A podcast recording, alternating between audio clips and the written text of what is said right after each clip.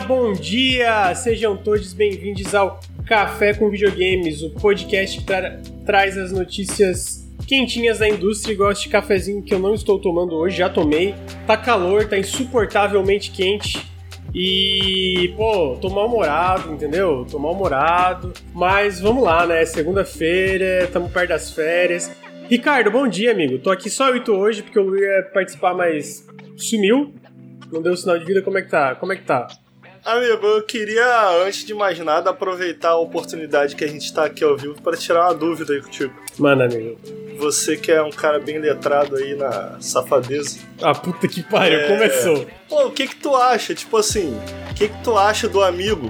Do amigo que, pô, um monte de mulher no mundo, pá, aí um amigo que fica mandando foguinho pra mina que tu tá dando uns beijinhos. O que, que tu acha? Do... O que, que tu acha? Vacilo, vacilo. Pô, desnecessário, vacilo, vacilo. né, mano? Desnecessário, eu acho vacilo. Caraca. Vacilo. Não, não, não é namoro, mas entendeu? Assim, mas. É, tá dando uns beijinhos só, mas aí um amigo fica mandando foguinho. Ah, vamos tomar um sorvete, o que, que você acha? Vacilo, amigo, vacilo. Vacilo, então tá bom. Tá bom, só queria então tá. saber isso aí. Ah, então tá aí, gente. É vacilo, viu? X9, vacilão. Olha só, queria lembrar. Cara, tem muita coisa para falar. Pô, eu tô com calor pra. Mano, quem gosta de calor é quem pode trabalhar no ar-condicionado. Opa! Se tá que nem eu aqui, no ventilador, 32 graus, com uma cidade que não tem vento, e tu me mandam, ah, calor é bom, vai tomar no seu cu, entendeu? Vai tomar no seu cu. É isso que eu queria dizer aqui, botei pra fora. Se tem ar-condicionado, show de bola. Está lá na praia, show de bola.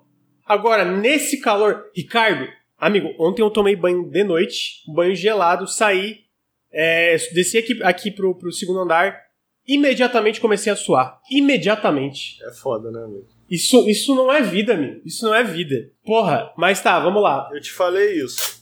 Assim, eu tô no arzinho, né? Eu realmente entro dentro dessa categoria aí. Eu tô no ar-condicionado aqui.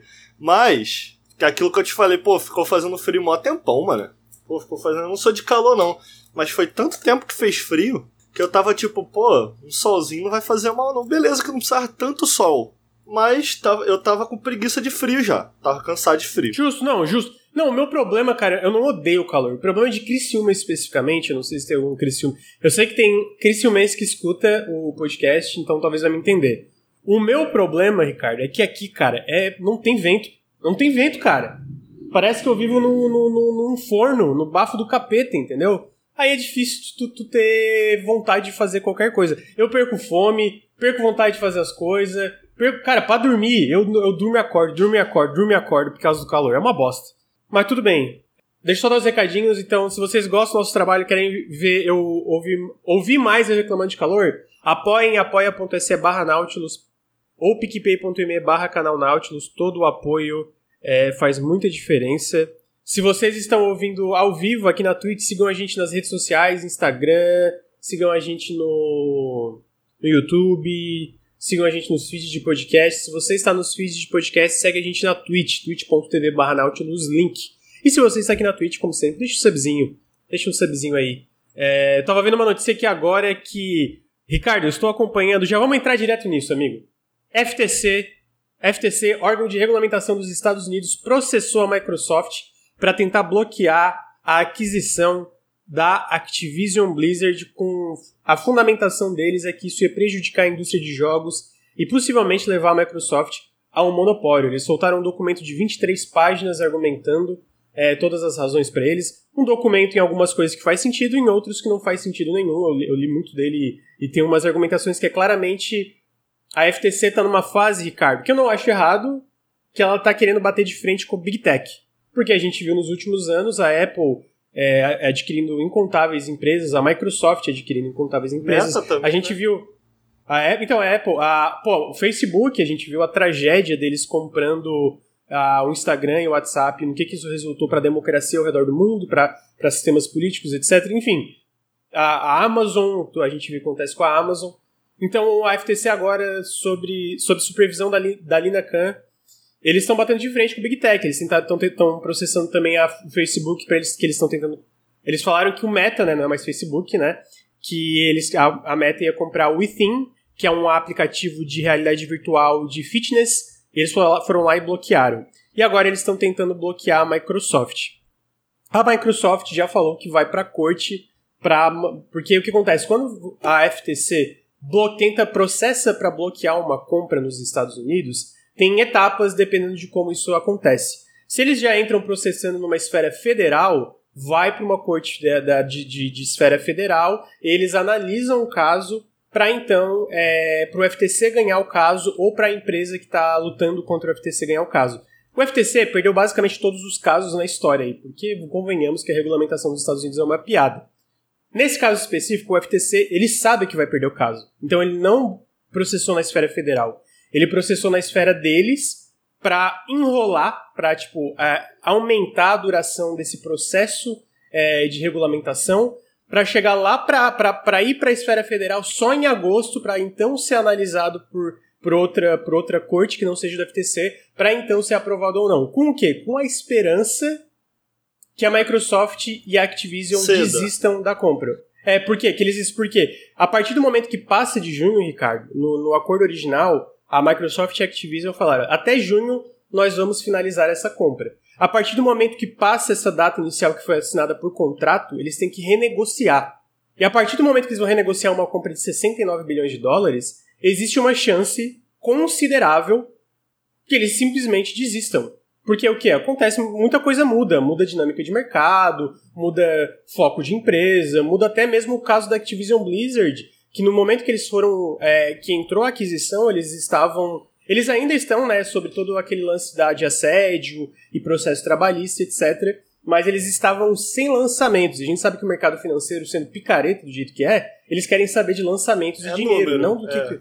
É, não, não do que, que os trabalhadores estão sofrendo. Então a gente vê coisas como Overwatch 2 saindo, Modern Warfare 2 quebrando todos os recordes, e agora para junho do ano que vem Diablo 4 com expectativas enormes de vendas, a gente sabe que a Activision pode querer voltar atrás a partir desse momento. Mas acabou de ter um plot twist, Ricardo. Final do ano passado, a CMA, que é o órgão de regulamentação do Reino Unido, ele saiu com a primeira fase do tem duas fases de investigação. A primeira fase, eles estavam com muitas preocupações também sobre monopólio, sobre como o Call of Duty podia afetar o mercado, papapá, pipipi, popopó. Tá. E sobre é, como a Microsoft podia dominar é, serviços de assinatura, que eles na, na, primeira fase estavam considerando como um mercado diferente do mercado tradicional de jogos. É, também podiam dominar já um mercado nascente de cloud gaming. Só que agora começaram a sair coisas e da, da fase 2 da CNA, que entra uma no, um novo set de pessoas para investigar. Que a primeira fase é o quê? Cara, todas as preocupações válidas que a gente tem, a gente está botando aqui. A gente não tem necessariamente dados. A gente fez investigação, uma, investiga, uma investigação preliminar e são todas essas preocupações que a gente tem. Aí na fase 2, eles se aprofundam em todas essas preocupações e entra um novo set de pessoas para analisar tudo isso com dados mais aprofundados. Aí aparentemente o que está acontecendo na fase 2 é que o CMA viu que não tem risco de monopólio nenhum.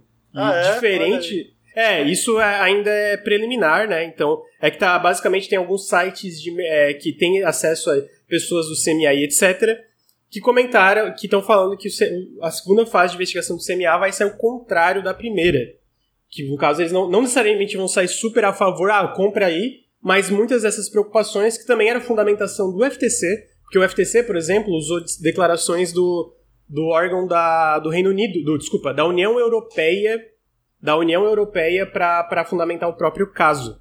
E aí, o CMA e a União Europeia, eles estão muito alinhados sobre na fase 1 e na fase 2. Então, se na fase 1, na fase 2, o CMA, o órgão do Reino Unido, vem falando que essa compra, na verdade, não é nenhuma ameaça ao mercado de videogames e que, não, por exemplo, não vai matar a Sony ou não ameaça isso tornar a Microsoft um grande monopólio, a é, muito provável que a União Europeia siga na mesma linha e aí o FTC fica isolado na tentativa de bloquear essa compra. A partir do momento que o FTC fica bloqueado, eu acho, isso é um achismo meu, acompanhando isso como eu tô faz tempo, que a compra passa. Agora, se o CMA ou, ou a União Europeia, na verdade, vem a favor da, da, do que o FTC está fazendo, tentando também bloquear a compra ou pedindo ainda mais concessões, eu acho que eles desistem da compra. Vamos ver, a gente vai ter mais é, é, desenrolar de tudo isso, mas eu tô achando que se o CMA Se o CMA realmente vir a favor dessa aquisição ou falar que não é um grande é, problema para o consumidor, porque o CMA ele foca no consumidor, que nem o, o, que nem o que aconteceu aqui na, no CAD, né, que é o órgão de regulamentação brasileiro que falou que a compra não é uma ameaça ao monopólio. E pessoalmente, apesar de todos os problemas de consolidação corporativa, eu também acredito que não tem ameaça de monopólio, é, mesmo se a Microsoft adquirir a Activision Blizzard. Aí eu acho que essa compra passa.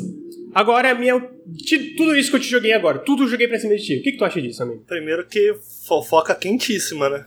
Tá rolando, tá rolando um Game of Thrones Todo... aí, né, mano? Nessa aquisição. Tá, tá, tá. Tá rolando um Game tá, of tá. Thrones. E tem, e tem muitas coisas. A Sony, de um lado, sabendo que se ela bater nessa aquisição, ela não tem nada a perder, porque tem todo esse, esse clima de, de, de, de desses órgãos indo contra a Big Tech, então eles faz sentido eles baterem tanto como eles estão batendo. Porque eu acho que no fundo a Sony sabe. Mas tipo Call assim... podia virar exclusivo, amigo. A Sony ainda é ser líder de mercado, na minha opinião. É, comparado à, Microsoft, especificamente, né?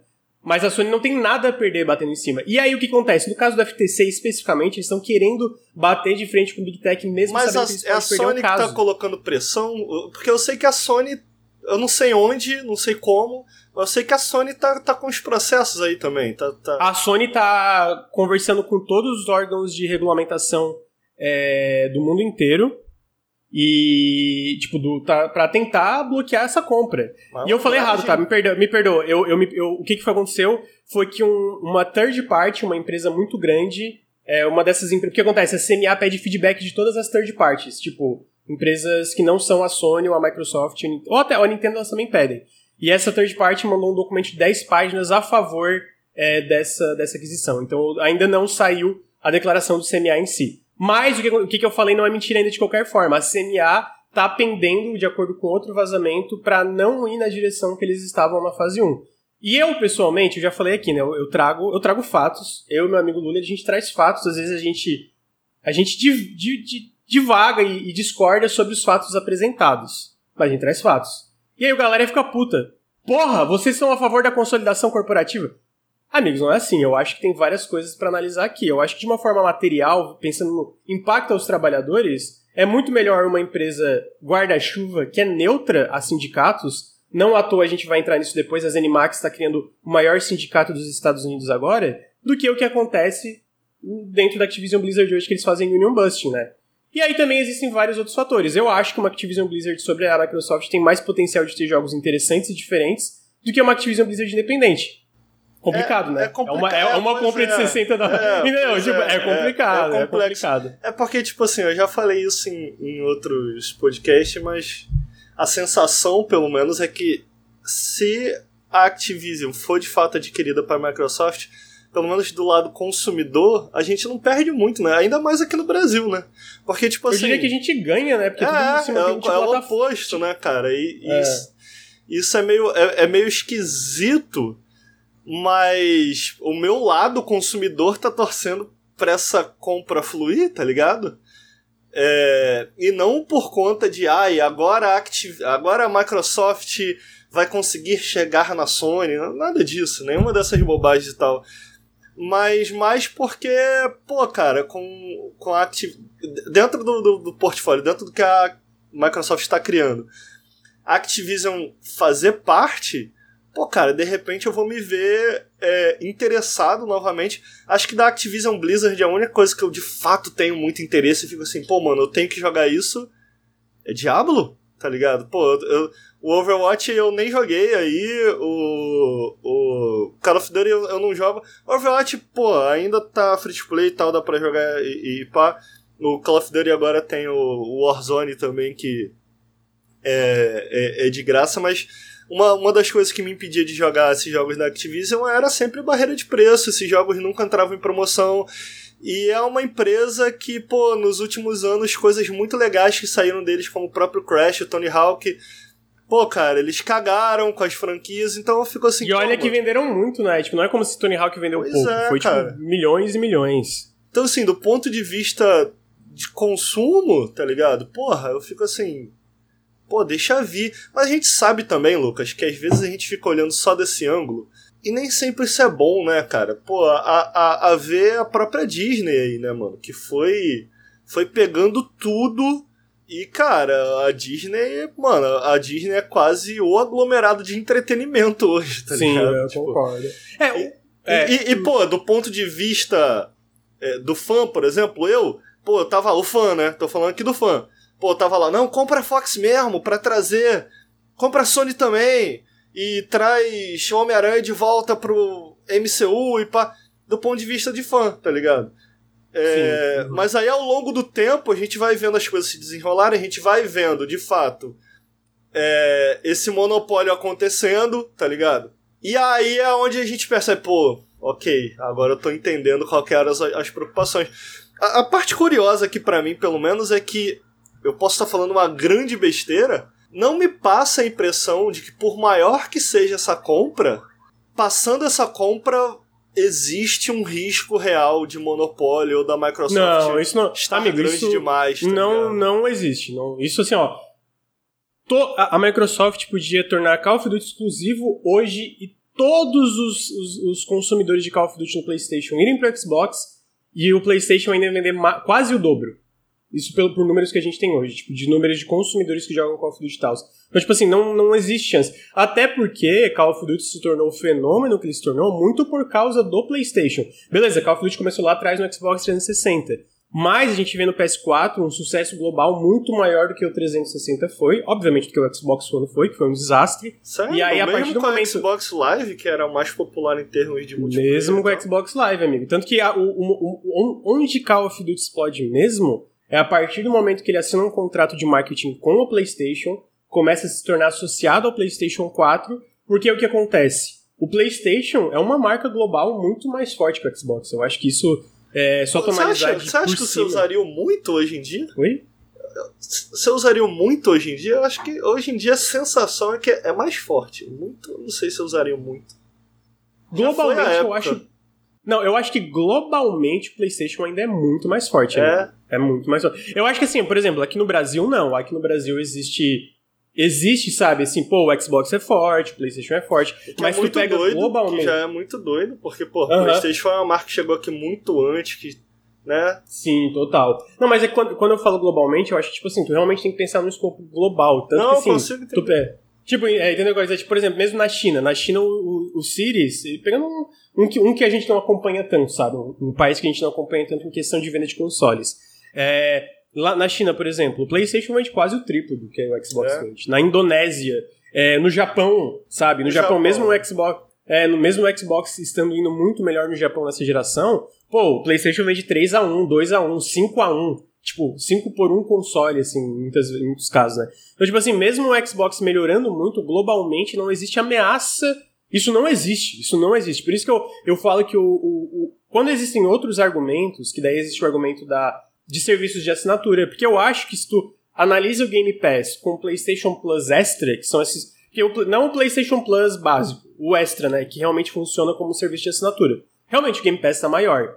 E eu diria que o Game Pass está maior consideravelmente. E em questão de cloud gaming, a única empresa que está investindo pesado agora é a Microsoft, porque o Google deu, meteu o pé, né? Mas em questão global de, de, de, de, é, indústria de videogames, cara, a Microsoft pode comprar a Activision Blizzard hoje, tornar todos os jogos exclusivos. Não existe chance disso virar ao ponto da, do Xbox se tornar mais um sucesso maior e mais popular globalmente. O que que eu acho que existe chance é de o Xbox apro se aproximar do PlayStation. Ficar mais, obviamente. Na verdade, eu não acho que existe chance, eu acho que é inevitável. Mas eu não acho que isso é ruim, amigo. Porque eu acho que. Você entendeu? Tipo, É porque a Sony tava bem compe- na frente, né, cara? Em termos de estúdios adquiridos e tal, de produções. É, próprias. não, e a Sony não parou de comprar estúdios. Pô, no último ano, é, no total, tudo bem, não, não, sabe, nem a Band se compara a uma Activision Blizzard. Mas eu tô dizendo mais em questão é, de investimento em conteúdo, investimento em parcerias, a Sony não parou, cara. Ricardo, por, por exemplo, a Square Enix, a Sony não comprou a Square Enix. O último lançamento previsto da Square Enix pro Xbox é o Final Fantasy VII Remaster, o Crisis Core. Depois não tem mais nada, nada. A, Micro- a Square Enix tem uns 10 lançamentos planejados ano que vem para várias plataformas e não tem absolutamente nada para Xbox, tá O ligado? próprio Final. Fantasy VII até agora não mostrou as caras no Xbox. É, o próprio Final Fantasy. E vários outros, né? Vários outros. O Remake, Dragon Quest não tá vindo. Aham, sim. Então, tipo assim, o meu ponto é o quê? A, a, a Sony, ela tá num. ela tem uma posição de privilégio como líder no mercado, e pra ser justo, ela chegou onde ela chegou é, vou usar aqui a palavra mérito, mas no sentido de, pô, ela investiu em exclusivos, ela investiu em parcerias, ela teve muita qualidade para chegar onde chegou, em questão de marketing e tudo. E a gente sabe que no Xbox One a Microsoft pisou muito na bola, muito, muito, muito na bola, é inegável isso. Agora, por exemplo, a Microsoft agora, ah, não, a gente quer investir para valer, a gente vai manter Call of Duty multiplataforma, a gente assina aqui um contrato, pô, 10 anos multiplataforma, vai saber o que vai acontecer daqui 10 anos, amigo. Porque, beleza, Call of Duty é gigante, mas tu pega PUBG, um jogo que saiu do nada, vendeu é 75 milhões, tá ligado? Vendeu 75 milhões, Fortnite saiu do nada. Então o mercado de jogos é um mercado extremamente dinâmico. E, por exemplo, a gente fala da Activision Blizzard, mas a gente ignora empresas como a Smilegate, que é quase o tamanho em questão de lucro é, que é quase tamanho da Activision Blizzard, que é uma empresa coreana. A gente ignora a NetEase e a Tencent, que são duas empresas maiores que a Activision Blizzard hoje. Então, tipo assim, não é como se comprando a Activision Blizzard acabasse publishers grandes no mercado. Na verdade, o contrário, né? A Embracer tá crescendo muito, a gente vê é, muita coisa, né? Então, tipo assim, eu não acredito que mesmo comprando isso, seja, isso se torne monopólio, até porque a Microsoft falou, ó, oh, cara, a gente vai dar Call of Duty pra vocês por 10 anos, no mesmo dia, não tem truque, é tudo no lançamento, tudo nativo, não tem, ah, tem que rodar Call of Duty por streaming, né? Porque a Sony tá preocupada com Call of Duty. Então eles prometeram por 10 anos. Pô, 10 anos é coisa pra caralho, é essa é geração e a próxima, tá ligado? Então, tipo assim, pra deixar claro, eu não, eu não tô dizendo que vai ser a melhor coisa pro mercado ou a pior coisa pro mercado essa aquisição. Meu ponto é, não existe chance de monopólio em nenhum âmbito do mercado de videogames caso eles adquiram a Activision Blizzard, né? E aí, do ponto de vista é, da, da, condição dos trabalhadores, é, imediatamente de como melhora a vida deles, eu acho que isso é interessante, porque a Microsoft, como a Big Tech, assinou um contrato que nunca aconteceu antes com a CWA, que é a organização sindical de, de, da indústria de jogos nos Estados Unidos. Então, eles prometeram neutralidade. Neutralidade, a gente pode argumentar que é o um mínimo, mas nenhuma Big Tech faz isso. A Apple, a Amazon, a, a, o, o Meta, todas essas empresas, eles, fazem, eles praticam o que é chamado de union busting. Então eles sabotam todas as tentativas de sindicato. Isso a gente viu acontecendo na própria Activision Blizzard. E a própria ZeniMax fazia isso, Ricardo. Agora aconteceu, a partir do momento que a Microsoft comprou a ZeniMax, a gente está vendo que o, a, o setor de é, Quality Assurance, que são mais de 300 trabalhadores nos Estados Unidos, de todos os estúdios, estão fazendo uma votação para criar o maior sindicato de jogos dos Estados Unidos, é, desse, do maior sindicato de jogos, ponto, dos Estados Unidos. Isso é uma matéria da, da, do New York. Eu não lembro qual site agora, porque tem o New York Report, New York Times, um monte de coisa falando que os trabalhadores das, das Animax falam, cara, eu tô, eu tô aliviado porque pela primeira vez a gente tá tentando fazer algo do tipo e não existe tentativa de sabotagem por parte da nossa empresa guarda-chuva. E tipo assim, eu não tô aplaudindo. Ah, sim, não é tem chefe que queira. É, entendeu? Não, não, não Mas, tem entendeu? chefe que queira que, que os trabalhadores se sindicalizem. Mas Curioso, curioso, tomara que. É porque o, saiu, uma, saiu uma declaração do Brad Smith, que é o, o, o presidente corporativo deles, é, e aí ele, ele, ele comenta, cara, a gente tenta ser proativo nesse sentido, e o lance é que a Microsoft já fez em Union Boost no passado. Só acontece, sindicalização tá num ápice de popularidade nos Estados Unidos, Estados Unidos hoje, por razões óbvias, né? A gente vê as condições trabalhistas lá, é, é horrível. Então eles falaram o quê? Cara, a gente vai tentar sentar na mesa com esse pessoal e negociar termos. Tipo, não ficar batendo de frente, porque a gente vê isso em vários casos, que não é produtivo para várias empresas. A Amazon tentou bater de frente com uma, uma, uma, uma, tentativa de sindicalização e se fuderam também. Teve uma lá que foi um, um histórico lá. Eu, eu, não lembro em qual, é, em qual Amazon que isso aconteceu, mas teve uma, uma vitória histórica para a Amazon, para os lados dos trabalhadores, etc. Então, nesse sentido, também eu penso que seria é, melhor a aquisição ir. Mas a verdade é que não tem como prever. O que, que eu. É, tipo, se realmente eles iam manter isso, eles não iam daqui 10 anos começar a sabotar a sindicalização, etc., porque a Microsoft é Big Tech. Mas o que eu acho, assim, o que eu acho que é fato, cara, é que não existe. O que, que não existe é chance de monopólio. Isso, pô, cara, se tu acompanha o mercado em todos. Pô, não tem, sabe? Eu vi até comentando que eu acho interessante, teve o Acho que o Tuts comentou sobre o setor de jogos como serviço. Eu não acho que isso é real também, porque a Sony está investindo em mais de 10 jogos como serviço na line-up. Todos os estúdios first party tá fazendo é, jogo, jogo como serviço. Eles co compraram a Raven, que é o estúdio da Jade Raymond, que está fazendo é, jogo como serviço. Então, tipo, a própria Sony viu que era uma brecha na lineup deles esse estilo de jogo e está investindo também. e não é como se eles fossem perder Call of Duty no, no curto a médio prazo, né? por 10 anos Call of Duty ainda ficaria no PlayStation. Agora sim, o que que eu tô. Ah, isso, obviamente, eu ainda fico meio, pô, dividido. É bom, é ruim. Eu não acho que existe mono... é, chance de monopólio, mas isso pode ir para direções ruins. Sempre pode, né? Ainda mais quando tem tanta propriedade intelectual na mão de uma empresa, como tu deu o exemplo é, da Disney. assim, veja. Mas assim, posso só, só dar uma, uma brecha? Mas tá sendo muito divertido acompanhar os vais e vens do, do, do, processo regulatório, porque tá tendo muito plot twist. E eu acho que se o processo for pra frente, sei lá, a FTC não desistiu, a Microsoft não desistir, a gente vai ter muitos segredinhos da indústria para público, tá ligado? Porque vai pra corte e a gente vai saber um monte de coisa que a gente nunca soube, né? Uhum. É, teve uns números aí que saíram por conta desses. desse, de, acho que de Game Pass até, não teve um rolê desse? Sim, eles é, de, é, de métricas internas eles previram 35 milhões e eles estão agora em 28 milhões, uma parada assim, né? Porque eu imagino, eu, eu comentei contigo que eu acho que foi um número exagerado, mas eu também acho que era um número que eles acharam que já iam ter Starfield e outros jogos na line-up, tá ligado? Não sei se faz sentido. Porque eu acho que Starfield, beleza, Starfield não vai dar 10 milhões de assinantes. Mas eu acho que Starfield é o tipo de jogo, tipo, um novo jogo dos criadores de Elder Scrolls. Por mais que a gente é, debata aqui a qualidade do, do, Fallout 4, etc., que eu acho que teve muitos problemas, como tu comenta, ele ainda foi um jogo que vendeu 20 milhões em uma semana, tá ligado? Então, tipo, os jogos da Bethesda ainda tem um, um, um apelo comercial gigantesco. Então eu acho que é o tipo de jogo que eles esperavam ter na line-up, e aí o Covid veio e ferrou tudo, e aí o Game Pass foi bem aquém do esperado, né, em métricas internas. É, eu, eu que eu ia comentar assim, eu acho que uma das coisas que é, eu curto muito que tem acontecido de uns anos pra cá é justamente o fato de, pô, cara, eu tava, jogando, tô jogando aí aos pouquinhos o Chief Collection, acho que é isso, do, do Uncharted 4. Ah, sim. Qual que é o outro jogo? Eu não, eu, não, eu não lembro. É o Lost Legacy. Lost Legacy. O Uncharted 4 e o Lost Legacy. Cara, tô jogando no PC e eu tava assim, cara, que loucura. Tô jogando Uncharted no PC, tá ligado?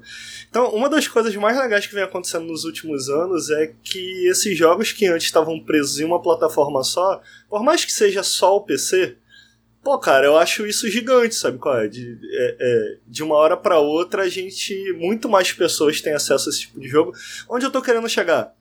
Mano, eu não acho exclusividade legal, tá ligado? Tipo assim, eu, eu, eu vejo, eu entendo o, a, o, o, mal necessário que é exclusividade, pra, mas para mim eu fico sempre muito feliz quando os jogos acabam ficando disponíveis em outras plataformas. A exemplo do Ori também recentemente, que teve no Switch, pá. No Switch, né? Uhum. Então, pô, cara, é, trazer a Activision pra Microsoft, de repente fazer com que franquias gigantes, a gente falou muito de Activision, mas pô, a gente teve também aí recentemente a Bethesda com The Elder Scrolls, que sabe, do nada tá no Xbox. E tipo assim, tu perigar ter essas franquias gigantes só no Xbox, pô, não acho legal. Não acho legal, tá ligado? É, entendo, entendo também a frustração de quem de repente é, tem só um PlayStation e tal. Então, eu admito que do meu ponto de vista, assim, sendo 100% egoísta, para mim que gosto de jogar no PC e que, pô, que hoje tenho só um Xbox, me parece interessante justamente porque a Activision é essa empresa é, meio problemática, né? Tanto dentro quanto fora aí do mundo de quem joga. Então eu fico, pô, isso de certa maneira vai ser uma coisa boa para mim, eu, Ricardo. Mas eu entendo, eu entendo o que que essa aquisição pode manifestar em termos de futuro e o que que essas múltiplas aquisições da Microsoft podem significar. Agora, vamos combinar dentro dessas preocupações que eu apresentei aqui, do tipo, porra, tornar esses jogos exclusivos e, e, e dificultar o acesso a esses jogos, porque o que me empolga uh, na aquisição da Activision é justamente. Como eles ficam mais acessíveis, que, né? A, a, minha sensação é que esses jogos vão ficar mais acessíveis, ainda mais com Game Pass, né? Ainda mais pro público brasileiro. Mas eles podem vir a se tornar, e aqui eu tô falando em termos de futuro, também menos acessíveis para muita gente. Então eu acho que é isso que mais me preocupa. Agora, pô, convenhamos que nesses termos, a Sony manda muito pior do que a Microsoft, tá ligado? É, é muito mais difícil ter acesso aos jogos da Sony do que da Microsoft. Então, Pô, cara, vou te falar, olhando aqui pro meu umbiguinho, eu ficaria satisfeito se essa compra hum. passasse, tá ligado? É, eu acho que é isso, tipo, eu, eu, eu até para além, eu acho que a gente sabe, a gente sabe que competição é bom, Ricardo. Sabe que a gente sabe que competição é bom? Porque o PlayStation 4 destruiu o Xbox One. né? Vamos, vamos todo mundo aqui tá de consenso. Destruiu. O Xbox One, sei lá, vendeu. Chegou lá. Chegou lá nos 50 milhões. E o PlayStation 4, mais de 120 milhões. É, questão de qualidade de jogos, questão de suporte third party, tudo, tudo assim. Foi muito melhor o PlayStation 4 do que o Xbox One. É, e aí, qual foi a resposta da Microsoft? Cara, vamos inovar. Vamos, vamos, vamos mudar como a gente entrega os jogos para os nossos jogadores. Vamos fazer a parada da, da de cross-buy, vamos fazer esse lance de conectar os nossos, é, os nossos dispositivos. Tu pode jogar no celular, tu pode jogar no PC, tu pode jogar no Xbox, tu pode carregar o teu save em todos esses lugares. Vamos, entre... vamos botar no Game Pass, tudo no lançamento no Game Pass. Vamos fazer essas coisas diferentes para ver se a gente consegue é, criar o nosso espaço dentro da indústria de jogos que está dominado hoje pela Nintendo e pela PlayStation. E assim, mesmo com tudo isso, eles ainda estão consideravelmente atrás do que o PlayStation da Nintendo, entendeu? Eles precisam da Activision Blizzard para alcançar? Eu não acho que eles precisam, mas, tipo assim, eles também. A maior razão da, da, da, aquisição, de acordo com eles, não é nem só isso. Eles querem criar uma loja mobile. Eles querem criar, tipo. Sabe o App Store da Apple e o, e o Google Play, que é a loja da Google? Eles querem criar uma terceira, uma terceira via aí, né? Então, uma das maiores razões da aquisição, para além da parte de consoles PC Game Pass, é que eles querem criar essa alternativa e quebrar esse duopólio da, da, da, da Google e da Apple. O que também é interessante no longo prazo. Né? Ah, e eu acho que, assim, mesmo para além do nosso umbigo, não que a Microsoft seja o maior exemplo em questão de, de tratamento de trabalhadores, mas o fato de eles terem assinado esse contrato com a CWA e a CWA, que é uma organização sindical, ter saído a favor, cara, falou pro FTC, pô, mano, aprova essa aquisição, isso vai ser bom para todos os trabalhadores da Activision Blizzard. A prova que é uma a maior organização sindical dessa área. Eu acho que para além do nosso umbigo também tem essa questão, né? É verdade. Então, é isso. Só que assim, quando alguém fala todos os outros, todos os contrapontos, eu não discordo dos contrapontos, tá ligado? Pô, como é que vai ser daqui 20 anos? Como é que vai ser quando trocar a liderança da Microsoft e entrar uma nova liderança que, que quer caga pros sindicatos? Quando é que troca, o que acontece quando troca uma nova liderança que não quer mais saber de videogame? Tudo isso eu entendo também, tá ligado? Então são todas preocupações válidas. É, pessoalmente, eu acho que não, não ia causar tanto mal essa aquisição ir pra frente. Definitivamente não ia levar nenhum monopólio. Essa parte eu realmente não acredito que existe chance de acontecer. Mas vamos ver. Acho que no fim a gente vai ver. É, eu só trouxe todas essas informações. O lance do CW, é, CMA a gente vai descobrir mais pra frente, né? Ah, então vamos ver, vamos ver. Eu sei que mês que vem, semana que vem, fevereiro a gente ainda vai estar tá falando disso aqui no podcast. Desculpa, gente, mas é porque isso ainda vai ter muita tem muita coisa para render ainda e eu acho que a gente vai saber muita fofoca legal. Pelo menos isso. Fofocas da indústria, né? É, tipo, por exemplo, tinha especulação de que a Sony é, assinava acordo para bloquear jogos Game Pass, isso realmente foi confirmado com essa briga judicial da Sony, da Microsoft, do FTC, etc. Eles realmente assinam um contrato e falam, ó, tá proibido lançar Game Pass por um ano, alguma coisa assim. Ricardo, a próxima notícia, daí entra Game Pass também agora, porque eu achei interessante que eles anunciaram que Monster Hunter Rise chega nos consoles da nova geração e já no lançamento no Game Pass de PC e de Xbox no dia 20 de janeiro de 2023. O que, que você acha disso? Eu tô pensando em finalmente dar uma chance para valer, amigo. Porque se o joguinho tem cross-save é top demais, amigo. Pô, eu gosto muito quando o joguinho tem cross-save. Ô, amigo, eu vou dar uma opinião é, polêmica aqui agora. Que tu acha o Monster Hunter World melhor, não é? Não. Tipo assim, há muitos anos, quando o Monster Hunter tava só na, no, no Wii, eu tinha muita curiosidade com esse jogo. Muita curiosidade com Monster Hunter. A ponto de eu comprar um Wii só pra jogar o Monster Hunter 3 na época. E aí, pô, de uns anos pra cá, Monster Hunter chegou finalmente em outras plataformas. Eu tive a oportunidade de jogar o Monster Hunter World, a oportunidade de jogar o Rise aí. É, gosto muito da Capcom. O pessoal sabe aí que eu gosto muito de Street Fighter. Eu sou fã da Capcom. Gosto Amigo, Capcom. peraí, peraí. Não, deixa eu já te cortar. Se tu jogou um jogo por 200 horas e tu me falar que é ruim, a gente vai ter um problema. Peraí, cara. Tô desenvolvendo. Entendeu? Gosto da Capcom, pá. Realmente, joguei 200 horas aí. Mas, tipo assim, esperava mais dessa franquia. Porra, vai esperava tomar no cu, Ricardo. Vai tomar no. Pô, lembra, lembra ah. que tava num, num podcast aqui e um cara é. falou: pô, mano, eu só joguei 400 horas desse jogo, pô. esperava mais, queria mais conteúdo. Tu tá parecendo esse cara, mano. Ah, tá pare... não, pô, é, é, muito igual. Muito, muito igual. Muito, pô, tu fica matando os monstrinhos lá, toda hora o mesmo monstro. Pô, esperava mais. Não, não tenho mais vontade de jogar Monster Hunter, não. Acabou o amor. Porque nos outros podcasts eu falei bem. É muito bom de. Pô, a Capcom manda, manda muito bem gameplay. A gameplay do jogo é muito foda. Mas eu, eu vou falar, acho fácil, muito fácil matar os bichinhos. É, fica cada um lá fazendo o teu rolê. Ah, esperava mais. Esperava mais. Hum, então, joga aí essa porra.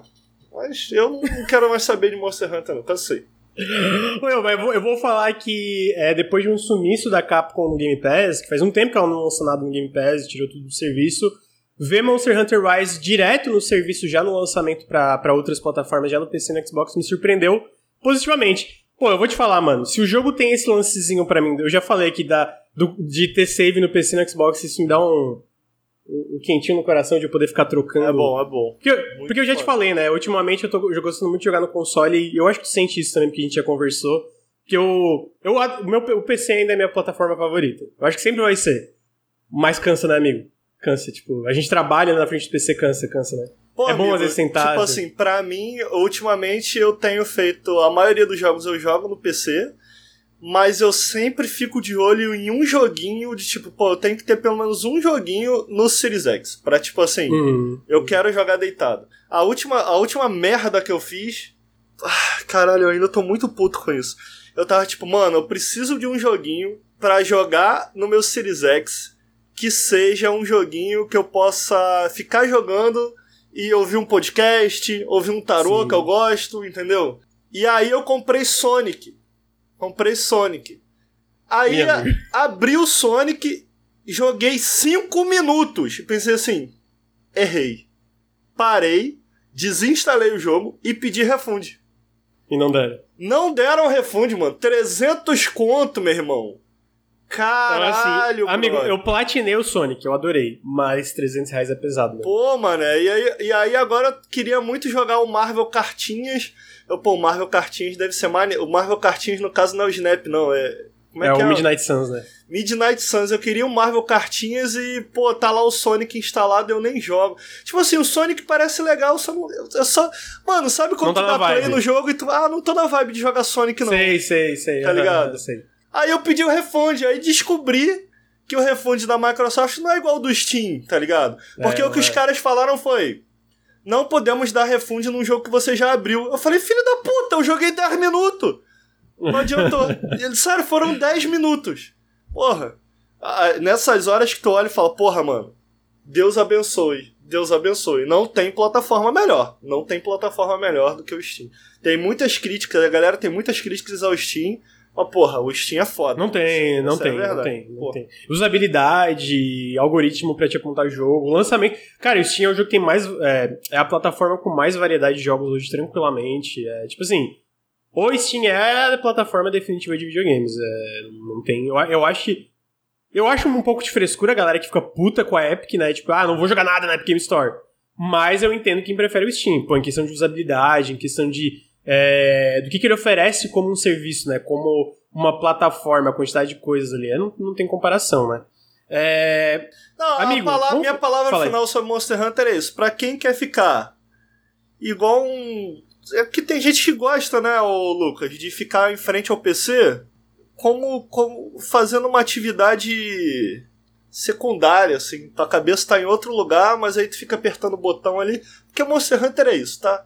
No início vai ser muito legal. Tu aprender o boneco, tu aprender as coisinhas e tal. Daqui a pouco tu repete tanto aquelas mesmas ações, aquilo ali, daqui a pouco tu tá tá tipo Matrix. A máquina tá tomando a tua mente tu nem percebe. Pra quem gosta disso aí, entendeu? Pra quem não hum, gosta de ficar igual um bobo em frente ao PC sem pensar nada, é bom. E as primeiras 10 horas é muito bom porque tu tá aprendendo, é tudo novo. 10 não. Aí as, outras as outras 190 que tu jogou chato, foi. chato, é, chato. Foi chato, foi chato. É, ah, vai chato. tomar no cu, Ricardo, na Ah. moral. Na moral, se enxerga, amigo. Tem coisa que tu. Tem que ter muita cara de pau pra tu vir aqui falar isso, né? Mas tudo bem, tu, tu, é, um, tu é uma pessoa muito importante pra mim, então eu vou te perdoar. É, amigo, a gente tava falando de Sonic, eu vou trazer uma notícia aqui. Eu adorei o Sonic, como tu sabe, tu até falou, amigo, tá precisando de ajuda, porque tu viu que eu botei lá que eu platinei o jogo, fiz todas as conquistas. Pô, realmente adorei, tá? Papo reto, adorei. Mesmo, cara. É, é, assim, ele tem muitos problemas. Muitos problemas, mas eu adorei. Sabe quando tu vê, tu vê claramente, tu tá jogando um jogo, tu vê claramente todos os problemas da tua cara, mas para. né, Mas tô, tô curtindo bastante mesmo assim, né? Foi, foi a minha experiência com Sonic Frontiers. E aí eles anunciaram, cara, que vai ter um roadmap de conteúdo pra 2023 do Sonic Frontiers. Olha só. Tudo, tudo de graça, tá? Tudo de graça. Tá. Porque a SEGA é BFF aqui. Olha aí. Então eu vou falar o conteúdo que vai ter. Vai ter modo de fotografia, vai ter um modo de jukebox pra musiquinha, vai ter novos modos de desafio, isso é mais interessante, gameplay. Vão ter é, Open Zone Challenges, que eu não sei o que é isso, eu acho que é mais desafio no mundo aberto pra fazer. Vão ter novos cocos, que são os personagenzinhos que tu pode fazer desafios também. Mas o mais legal, amigo, é que vai ter um, vai ter um conteúdo grátis de história e o que acontece? Personagens jogáveis que não são Sonic. Então tu vai poder jogar com Tails, com Knuckles e com a Amy é, e vai ser de graça. Eles vão adicionar e vai ter tudo, historinha. Tudo isso que eu falei vai ser, vai ser lançado durante 2023 de forma gratuita. Achei legal, não tem nada. Jogar Tipo, tirando a é parte. É, então, eu ia falar, tirando a parte dos personagens, que eu acho mais significativo, o resto é coisa menor. Mas, tipo, tudo isso de graça, pô, top, top, É, top. sem ser um Season Pass, né? Geralmente é um Season Passinho aí, pá. Uhum. É, é alguma Não, é. coisa. Vai ver, pra compensar os 300 reais que eu gastei pois é. É, então, continuando aqui a pauta. Opa! Continuando aqui a pauta, amigo, a gente tem a notícia também que Beyond, Beyond and Evil 2 ainda está, de acordo com é, pessoas internas lá, em early development, ou seja, ainda está em desenvolvimento muito. tá muito. muito, muito longe de estar pronto é, para ser lançado. Eu sei que tu tá muito ansioso por esse jogo, amigo. O que, que você acha de Beyond Good and Evil 2? Ah, cara, esquece isso aí, mano. Pô, na moral, isso aí. Tipo assim, tudo errado, tudo errado. A Ubisoft não dá, não. Pô, já cansei de ficar animado por esse jogo. Tipo assim. Porra, faz quanto tempo que saiu aquele trailer de Beyond Good Nível lá na puta que pariu com a Jade fazendo uns parkour maluco e pá. E aí os caras apresentaram aquele outro jogo. O que eles apresentaram já não é Beyond Good Nível, tá ligado? Porra, quem jogou Beyond Good Nível aí sabe o charme, o calorzinho no coração que esse jogo dá. Eles apresentaram um RPG meio MMO, já não tinha nada a ver com Beyond Good Nível, já não ia ser Beyond Good Nível. Mas, pô, carrega o nome Beyond Good Nível, eu tava medianamente, pô, querendo ver no que ia dar. Ah, mano, ah, vai tomar no cu Ubisoft, vai pro caralho. Porra, próxima notícia, eu não quero nem. Porra, vai se fuder todo mundo, na moral. Então tá, tá aí. Beyond Evil 2 nunca vai sair, gente. A, a Ubisoft só decepciona. É, em seguida a gente teve. Eu acho que já, como a gente já tá aqui na segunda semana, nem preciso comentar, eu só vou passar rapidamente pra quem não viu. A primeira leva do Game Pass aí de dezembro, né? A primeira quinzena. Se vocês se- seguem a gente no Insta, vocês já teriam visto, tá? Queria dizer isso, que a gente sempre posta assim que a quinzena é revelada. Verdade. Pô, na moral, o trampo no Insta tá mó legal, mano. Tá mó legal. Tá, segue a gente eu, lá, eu mano. tava no Instagram. falando com o Bruno, com a Raquel, sei lá, eu tava conversando com alguém que, tipo assim, tu vê que o trampo é maneiro, que às vezes eu fico, pô, mano, será que saiu alguma coisinha legal essa semana? Aí eu vou lá no Nautilus. Sim, Eu vou aham. lá, eu vou ver, eu vou, pô, deixa eu ver o que, que, que vai sair. Porque o maneiro lá é que esses lançamentos da semana, pô, mano, não tem outro veículo, pô, na moral, não tem outro veículo que cobre com a. com a abrangência, essa é uma palavra? É, acho É. que sim, acho que é uma palavra. Tipo assim, tu, tu não pega só as- os lançamentos de ganho na semana. Não, tem sempre umas coisinhas, a curadoria é muito boa, a parada é super bem feita. Então, tipo assim, direto eu vou lá no Nautilus ver os lançamentos da semana. Aí, pô, galera que tá aí no chat, que conhece, faz isso também? Deixa o like, mano. Pô, deixa um likezinho lá. Deixa, e o pessoal gente. que não conhece vai lá ver, porque na moral, é mu tá muito maneiro o trabalho no Nautilus. A gente tem que começar a fazer história pra ser mais influencer também, um dia. Tem, verdade, concordo, amigo. É, então segue a gente lá, mas aqui, ó, a primeira quinzena do Game Pass, então, amigo. Primeiro saiu já Eastward, já está disponível. Top é, demais, tá? PC. Top demais. Ah, saiu Chained Echoes, que inclusive tem uma análise no canal do Bruno, que Parece parece legal. fantástico o jogo. É um RPG inspirado por JRPGs do passado, né? Saiu, Ricardo, e aí eu, eu tenho, de novo aqui, eu já falei com o Henrique várias vezes. Hello Neighbor 2, não entendo esse jogo, nunca vou entender. Ruim pra caralho, puta que, Que pariu. isso, então tá aí, tá a minha opinião de Hello Neighbor 2. É multiplayer Amigo, saiu- ainda, não tem conteúdo single player essa porra. Não, o Hello Neighbor é single player. Tem uma Ah, é IA single? que vai. É, que tem uma IA que vai te perseguindo e vai aprendendo com o tempo, mas não aí é uma co-op, bosta, nem mano. nada? Não, não é co-op. É que tem um outro jogo na franquia Neighbor que é co-op. Mas, cara, tem uns 40 jogos essa porra, não entendo. De novo, não é entendo. mesmo? Não tem entendo. vários? Porra, tem disso, não. Secret Neighbor, tem Hello Neighbor, tem Neighbor Ah, Engineer, tem a porra toda, mano. É tipo Caralho, aquele louco. jogo do ursinho e da fábrica de Mickey. É, o Five Nights at Mas eu, eu não acho que tem o mesmo sucesso de Five Nights at Freddy's, mas me lembra um pouco, sim. É... Aí também, cara, saiu agora, já tá disponível, Lego Star Wars The Skywalker Saga. Ô, top achei, demais. achei pica. Top é, demais. achei pica. Ô, na moral, esse jogo é muito maneiro. Pô, vim no Game Pass, achei foda. Pena que eu comprei, otário. que eu. Eu também comprei. Eu também comprei. Pelo menos agora tem crossplay, amigo. Tu pode jogar no PC também, né? Olha aí que da hora. Tipo, crossplay no caso, Play Anywhere. Agora Ah, que tu tem no tá, Xbox, pô. tu tem no PC. Entendi. Falei errado, desculpa, desculpa. Não, nem tem online É- né, o jogo. Parando pra Não, não tem. É, pois é. É, então também sai. Aí a- hoje, ho- na verdade, hoje, entre hoje e amanhã vai sair o High on Life, que é aquele. Na verdade, já saiu também. Eu, eu pulei dois aqui que já saíram. Que é o The Walking Dead The Final Season. E também já saiu o é, Totally Reliable Delivery Service no PC. E o Metal Hellsinger saiu no Xbox One, que antes só tava no Series, né? Pô, Aí agora. é- esse Falei. Metal Hellsinger é bom? É bom, amigo. É bom. É eu mesmo? zerei. É bom. É bom mesmo. E o. É legal. Eu não botava fé por vídeo, não, mas eu, eu joguei É, achei legal eu, pra eu caralho. acho esquisitinho por vídeo e pá. Jogando é mais legal. O visual, tudo pra mim era esquisito por vídeo, mas jogando clica. Clicou pra mim, pelo menos. Agora, o The Walking Dead eu fiquei puto. Porque, porra, não adianta nada trazer só a última temporada. Pô.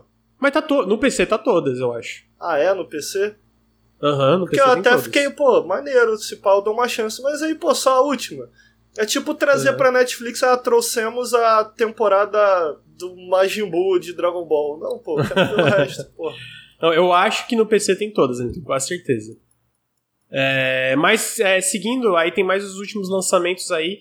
Um é, que vai sair, entre hoje e amanhã, vai sair o High on Life, que eu pessoalmente estou esperando, que é aquele FPS meio Metroidvania do, do escritor de Rick and Morty, bem, bem coloridão. Eu acho que vai Aham. ser legal, tô botando fé, Aham. tá?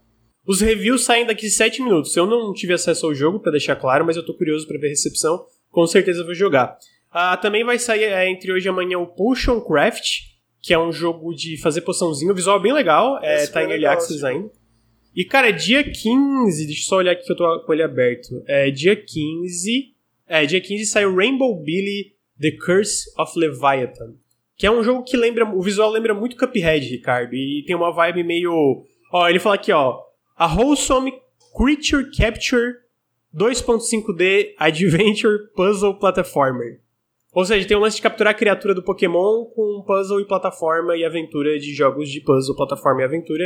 Tudo com o visual de Cuphead, assim, meio, meio, meio animaçãozinha de Cuphead. Bem, bem bonitinho o jogo. Ô, Lucas, você que entende de. do que pode e não pode na indústria? Eu tava jogando. Porra, eu né, falei que eu tava Copa do Mundo, Copa do Mundo usado. Porra, tava me divertindo aí com a Copa, mas vamos deixar esse assunto pra lá. Triste. Aí comecei a jogar FIFA, olha isso. Comecei Pô, a jogar tá FIFA, mano. Comecei a jogar FIFA. Aí, pô, tinha um Mengão lá no FIFA. Tinha um Mengão lá no FIFA. Mas qual que é o caô?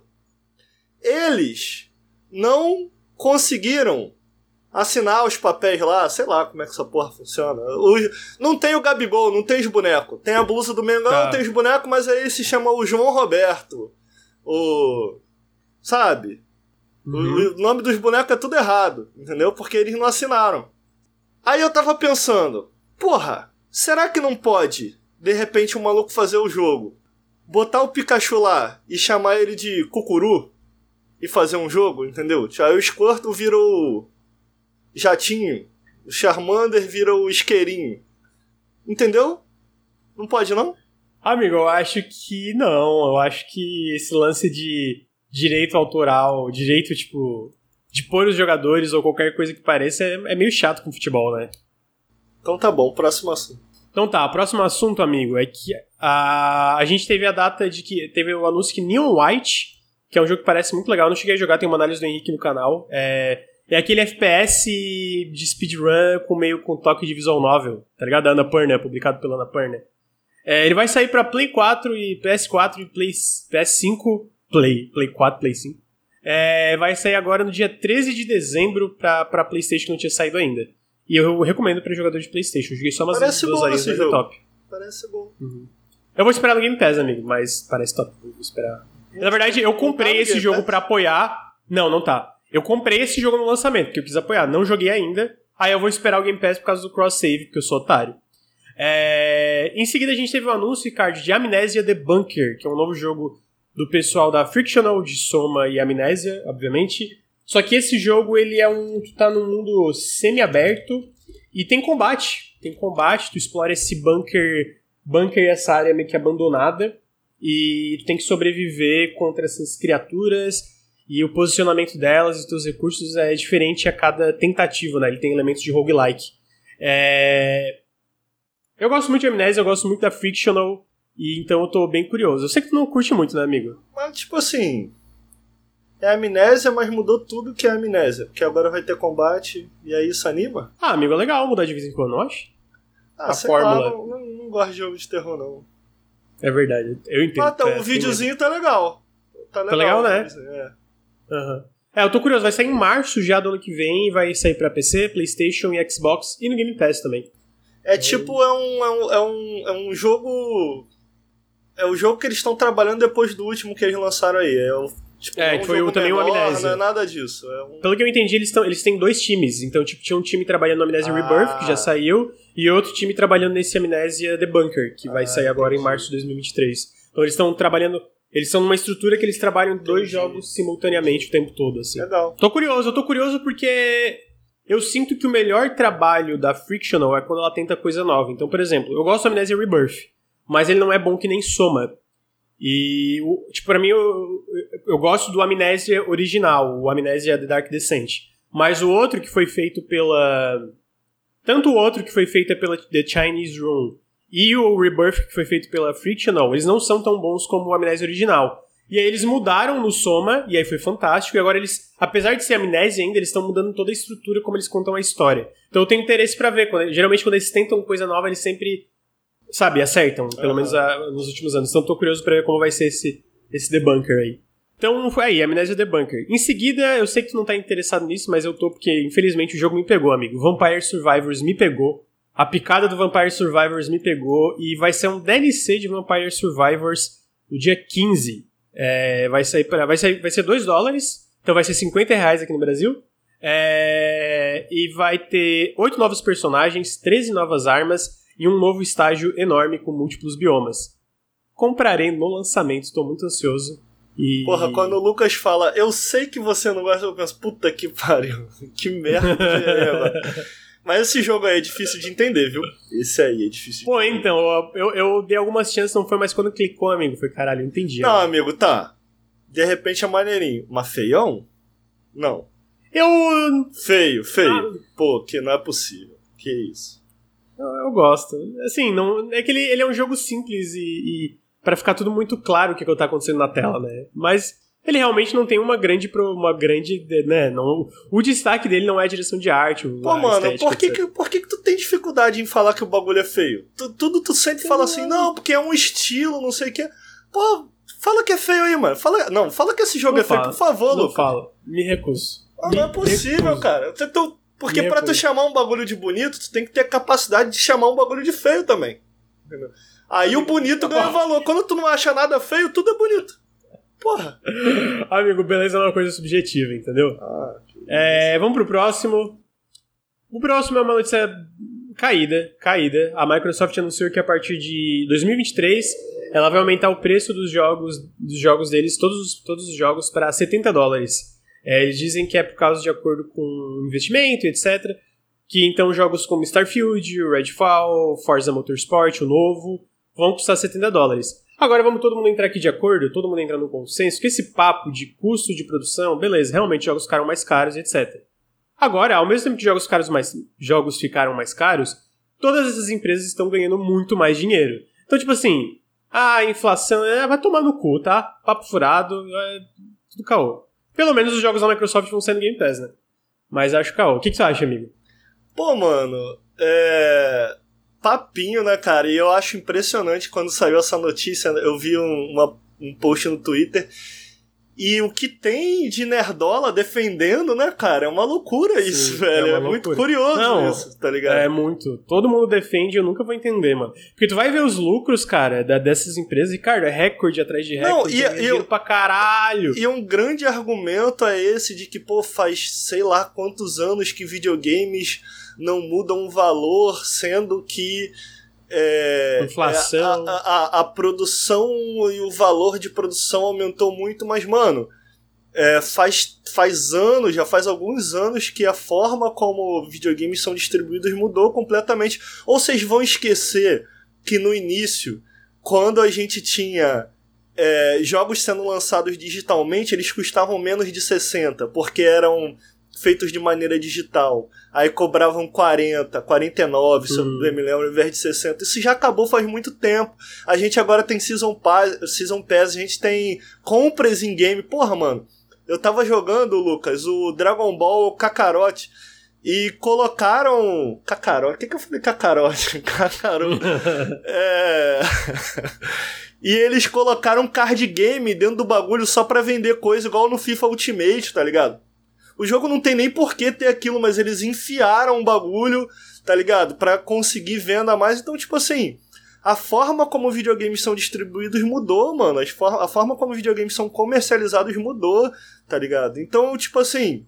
Ah, mas são 60 há muito tempo. É, mas hoje em dia eles conseguem. Você consegue tranquilamente lançar parte de um conteúdo e depois um, um, um, um conteúdo a mais em DLC. Pô, o próprio Dragon Ball vai ter um Season Pass 2 agora, tá ligado? Teve um Season Pass 1, vai ter um Season Pass 2. Então tem várias maneiras de conseguir esse esse esse a mais a, a, a para além dos 60 dólares é o que as companhias vêm fazendo e vêm praticando. E mano, em sua maioria, mano, em sua grande maioria, com os DLCs sem vergonha, com os conteúdos pagos bem sem vergonha, tá ligado? Sim, eu concordo, eu concordo. Então, pô, cara, porque a, a gente a, tem essa discussão, pô, quais são os DLCs mais legais? E aí tu tem um ou outro, tá ligado? Que, porra, isso daqui é muito legal, isso daqui veio a mais é muito legal. Então, pô, é muito louco, cara, ver uma galera defendendo e, tipo, pra, ainda mais pra gente, né? Aqui no Brasil, como se impacta a gente. Porra, a gente já tá vendo alguns jogos, eu tava, fui ver o Marvel Cartinhas eu até coloquei no, no Twitter isso, cara, uma postagem, tipo, pô, lembra quando a gente pagava barato em jogo no PC? Pô, mano, indo até 500 reais num jogo, tá ligado? Sim, é, tá absurdo. Amigo. Pô, cara, que parada maluca, brother, sabe qual é? Então... Então, pô, isso, isso atinge muito mal a gente aqui. Agora, a, a bem da verdade não atinge tanto os jogos da Microsoft por conta do Game Pass, mas eu acho que o, o, o, desdobramento disso aí vai ser de fato a indústria inteira adotando os 70 dólares, né? Que tá caminhando para isso e eu acho, eu acho lamentável. Eu acho que a gente devia todo mundo ir pra frente do quartel, não. Continua. Pô, você me pegou de surpresa, eu tenho que confessar que eu não esperava. Foi muito nada. É... Então tá aí. É... Mas assim, eu concordo, pra deixar claro, eu concordo com tudo que tu falou, amigo. Eu acho que é muito papo furado e, como tu falou, existem várias outras formas de monetização. Por isso que eu não caio nisso. E não só isso, cara. Tu pega, por exemplo, essas, especialmente essas empresas first party, Ricardo, como o Xbox, a Sony. A Nintendo ainda não, né? A Nintendo aumentou os preços ainda. Mas a, o Xbox e a Sony, cara, eles são donos de uma plataforma, então eles ganham dinheiro de todos os outros jogos que são lançados nessa plataforma. Então Call of Duty, que vende um quadrupilhão, pô, eles pegam 30%, cara. Então, tipo assim, pô, entendeu? É muito papo furado para mim, é muito papo furado. E por isso que eu não defendi quando a Sony fez, não vou defender agora que a Microsoft fez, eu, eu acho um absurdo, não, continuo achando um absurdo. É lamentável. É lamentável. Como, a, pelo menos nesse caso específico, né, tem o Game Pass, mas eu não acho que o Game Pass anula é, esse não anula o problema que é um grande papo furado e é, é, é puro. É, é, eles estão seguindo outras pessoas que fizeram isso no mercado, eles com certeza já tinham isso planejado, é, já tinham isso planejado antes, né? esperaram um ano aí para lançar, até porque 2022 teve pouco jogo first party, mas tudo, tudo lamentável. Todo, todo mundo que aumenta o preço para 70 é muito lamentável. O que me leva pro próximo jogo, que também é triste porque saiu um vídeo, Ricardo, do Dead Island 2. E surpreendentemente parece muito divertido. É, é, que, é, parece um gameplay muito legal. Ele não é mundo aberto, eu achei interessante que ele é dividido por zonas, essas zonas grandes e abertas. Deixa eu só achar o trailer que eu tô falando. Que era como funcionava ele... Dead Island, se eu bem me lembro. É, era, era, como, é, era como. Era como funciona. Mas eu achei interessante porque a tendência hoje é mundo aberto, né? Então eu, eu, eu achei que esse novo também seguiria essa tendência de mundo aberto. Mas eles fizeram. é diferente. Eu tô pegando o vídeo pra pôr na tela. Mas eu achei muito legal o trailer que eles mostraram. É um, um vídeo de 4 minutos de gameplay, porque, obviamente, o, o, o, o foco do jogo é o combate. E, pô, o combate parece mó legal, cara. Parece ter uma variedade legal de zumbi. É, as animações. É, de, a parte de, de desmembramento de zumbi, sabe? Parece muito bem feita. Eu até botei uma na tela agora, tu vai ver que ela bota o soco, assim, o um punho dentro da cara do zumbi. E tem vários outros exemplos, sabe? Então parece um combate legal, o jogo parece legal. Mas qual? Pô, 70 dólares, amigo. Tu vai ver o preço, ela tá 400 conto. É foda, aí, é- cara. Pô, mano. Aí é foda. Caraca. Mano. Mas o jogo parece legal, isso que é a parte triste, né? Então, e aí tu pensa, pô, 70 dólares, ainda mais como o dólar tá aqui no Brasil agora e o preço de jogos que é meio inflado, pô, cara, fica muito. Fica complicado, né? Pô, velho, eu vou te falar. É, eu agora que tô jogando um pouco mais no console e tal, e eu escolhi o Xbox justamente por conta do Game Pass. Sempre que eu vejo um jogo que não tá no Game Pass, eu fico assim, mano, será que eu vou gastar? E tipo assim, no máximo eu uhum. compro um. No máximo eu compro um. Sim. E pô, mano, vou ser bem sincero, é pô, sou um cara que, em termos de poder aquisitivo, porra, tô muito acima, sei lá, de um salário mínimo aqui no, no, no, no Brasil, tá ligado? E eu fico assim, porra, mano, onde eu tô querendo chegar? Mano, é só porque eu trabalho com essa porra que eu tenho acesso a essas paradas. Eu fico imaginando a galera aí do chat. Mano, não sei como vocês jogam videogame, tá ligado? É... Eu tenho jogado. Eu tenho jogado. Pô, eu tenho jogado só Game Pass. Compro de vez em quando uma coisinha ou outra. Tipo, pô, uma vez a cada dois meses, assim, mano. Na, na, de boa, cara. É, e de resto, eu jogo no PC porque a gente recebe. Aí eu fico, pô, mano, se eu quiser muito jogar isso aqui, eu vou jogar no PC. Porque às vezes eu até quero jogar no Xbox, no sofá. Mas eu fico, mas é mano, não caro. vale. Não vale, é muito caro. Tipo assim, eu prefiro Sim. jogar no PC. E porque a gente recebe de graça, mano, tá ligado? Sim, aham. Uhum. Porque, cara, e, esse é o tipo de jogo, tipo, não vai sair no Game Pass e tal, se pá a gente recebe e tal. O Need for Speed, por exemplo, que saiu agora, foi um jogo que, mano, eu cheguei a comprar. Eu cheguei a comprar. Eu, eu gostei muito do jogo, eu cheguei a comprar e eu fiquei, cara, não vale a pena. Tipo, foi 300 contos, não vale a pena, eu pedi de volta. E aí parei com, com o Need for Speed quando sair. Quando sair uma promoção eu pego, porque, mano, é muito caro o videogame, velho. Eu fico assim, mano, é só porque eu tenho acesso a essa porra por causa do canal. Eu não sei como a galera do, do, do chat é, faz, tá. mano, hoje em dia. Tá, é muito tá caro, cara. O, quem tá é, ouvindo aí e tal também. Tá, tá muito caro mesmo, amigo. Eu concordo contigo. Realmente a gente tem esse privilégio, né? Senão, complicado mesmo comprar as coisas. Não tá fácil. Eu espero que agora com o nosso herói Luiz Inácio Lula da Silva, a nossa economia dê uma, uma guinada top aí, nosso poder aquisitivo cresça e o preço dos jogos diminua também, né? Porque os jogos não eram tão caros, cara. Tipo, mesmo com 70 dólares, por causa do dólar e da, da questão da economia, eles estão ainda mais caros, tá ligado? Isso que eu quero dizer, né? É, tipo assim, caro sempre foi. É. Mas é que agora. Entendeu tá, o tipo ponto? Assim, entendeu o ponto? É, é isso. Tá absurdo. Tipo assim. É tá isso mesmo. Sempre absurdo. foi caro, mas tá, tá ridículo agora. É isso, é isso que eu quis dizer, né? É porque a gente compara hoje em dia, pô, mano. Eu lembro quando eu comprei no lançamento, um dos jogos que eu mais esperei, é muito doido isso. Mas um dos jogos que eu mais esperei na vida foi o Naruto da Ubisoft? Não, o primeiro do PS3, cara, da CyberConnect Naruto. Ah, tá. É, Esqueci o nome, velho. Ultimate Storm, não é? Ultimate Storm, é. Mano, caralho, o que eu esperei desse jogo. E eu lembro que foi um jogo. Eu, não, eu nem trabalhava, mano. Eu fazia uns bicos só consertando o computador. E eu lembro de juntar com, muito, com muita força, assim, 150 reais. Aí, e tipo assim, 150 reais foi, caralho, 150 reais deu Sim. maior esforço. Aí tu para, tu olha hoje, pô, 150, suave. Caralho. É, tá bem isso, mano. Já era caro, mas tá tipo assim, quando tu compara com hoje, mano. É, eu concordo. Amigo, pra. Então, pra. Isso aí foi. A gente falou de Dead Eyes, a gente tá bem legal, né? Não sei se tu achou, eu achei pelo menos, é, o trailerzinho eu achei legal. É, em seguida, a gente teve a data de lançamento do Season, a Letter to the Future, que vai ser no dia 31 de janeiro para PC, PlayStation 5 e PlayStation 4. Ele é um jogo que tu é essa personagem que tá tirando. tá basicamente criando várias recordações. Ela tá gravando sons, tirando fotos e etc. de um mundo que tá chegando ao fim. É, parece muito legal esse jogo, muito esteticamente legal. tá absolutamente maravilhoso. Teve uma demo, inclusive. Eu acho que tá com uma demo disponível agora tá, no PS5 tá pra demo. baixar. No, no PC é, também. No PC também, né? Então ele vai ser agora dia 31 de janeiro, tô bem ansioso. Se der tudo certo, a gente tem um review aí no embargozinho, né? Se mandarem pra gente. É, mas tá muito legal esse jogo, então eu trouxe a data de lançamento dele aí é, para avisar o pessoal. Fiquem ligados, dia 31 de janeiro, Season A Letter to the Future. Sabe é onde um... que esse jogo me ganhou, Lucas? Onde? Pô, tu anda de bicicleta, mano. Tu andar de bicicleta. bicicleta em jogos normaliza em andar de bicicleta. Porra, lembra quando San Andreas começava com um CJ de Pegava a blusinha- bikezinha. É, de blusinha branca, de chinelinho andando de bicicleta. Pô, que isso, isso, isso é. Que isso, isso é vida demais, bom demais. Aí no, É. no, no- no novo nem tem bicicleta, né? Porra, Eu não sei, amigo, eu não joguei o GTA V. GTA V não tem bicicleta não, pô. Não tem não, né, chat? Não tem não. Então, Season Ladder to the Future, dia 31 de janeiro. Amigo, a gente comentou ali em cima já das Animax e da sindicalização das Pô, a Animax. galera tá então- falando que tem, falei merda, então. Tem, É, né? falou merda, então. É? Então tá bom. É, então eu não vou trazer de volta ali a parte do da sindicalização das Animax, que a gente já comentou.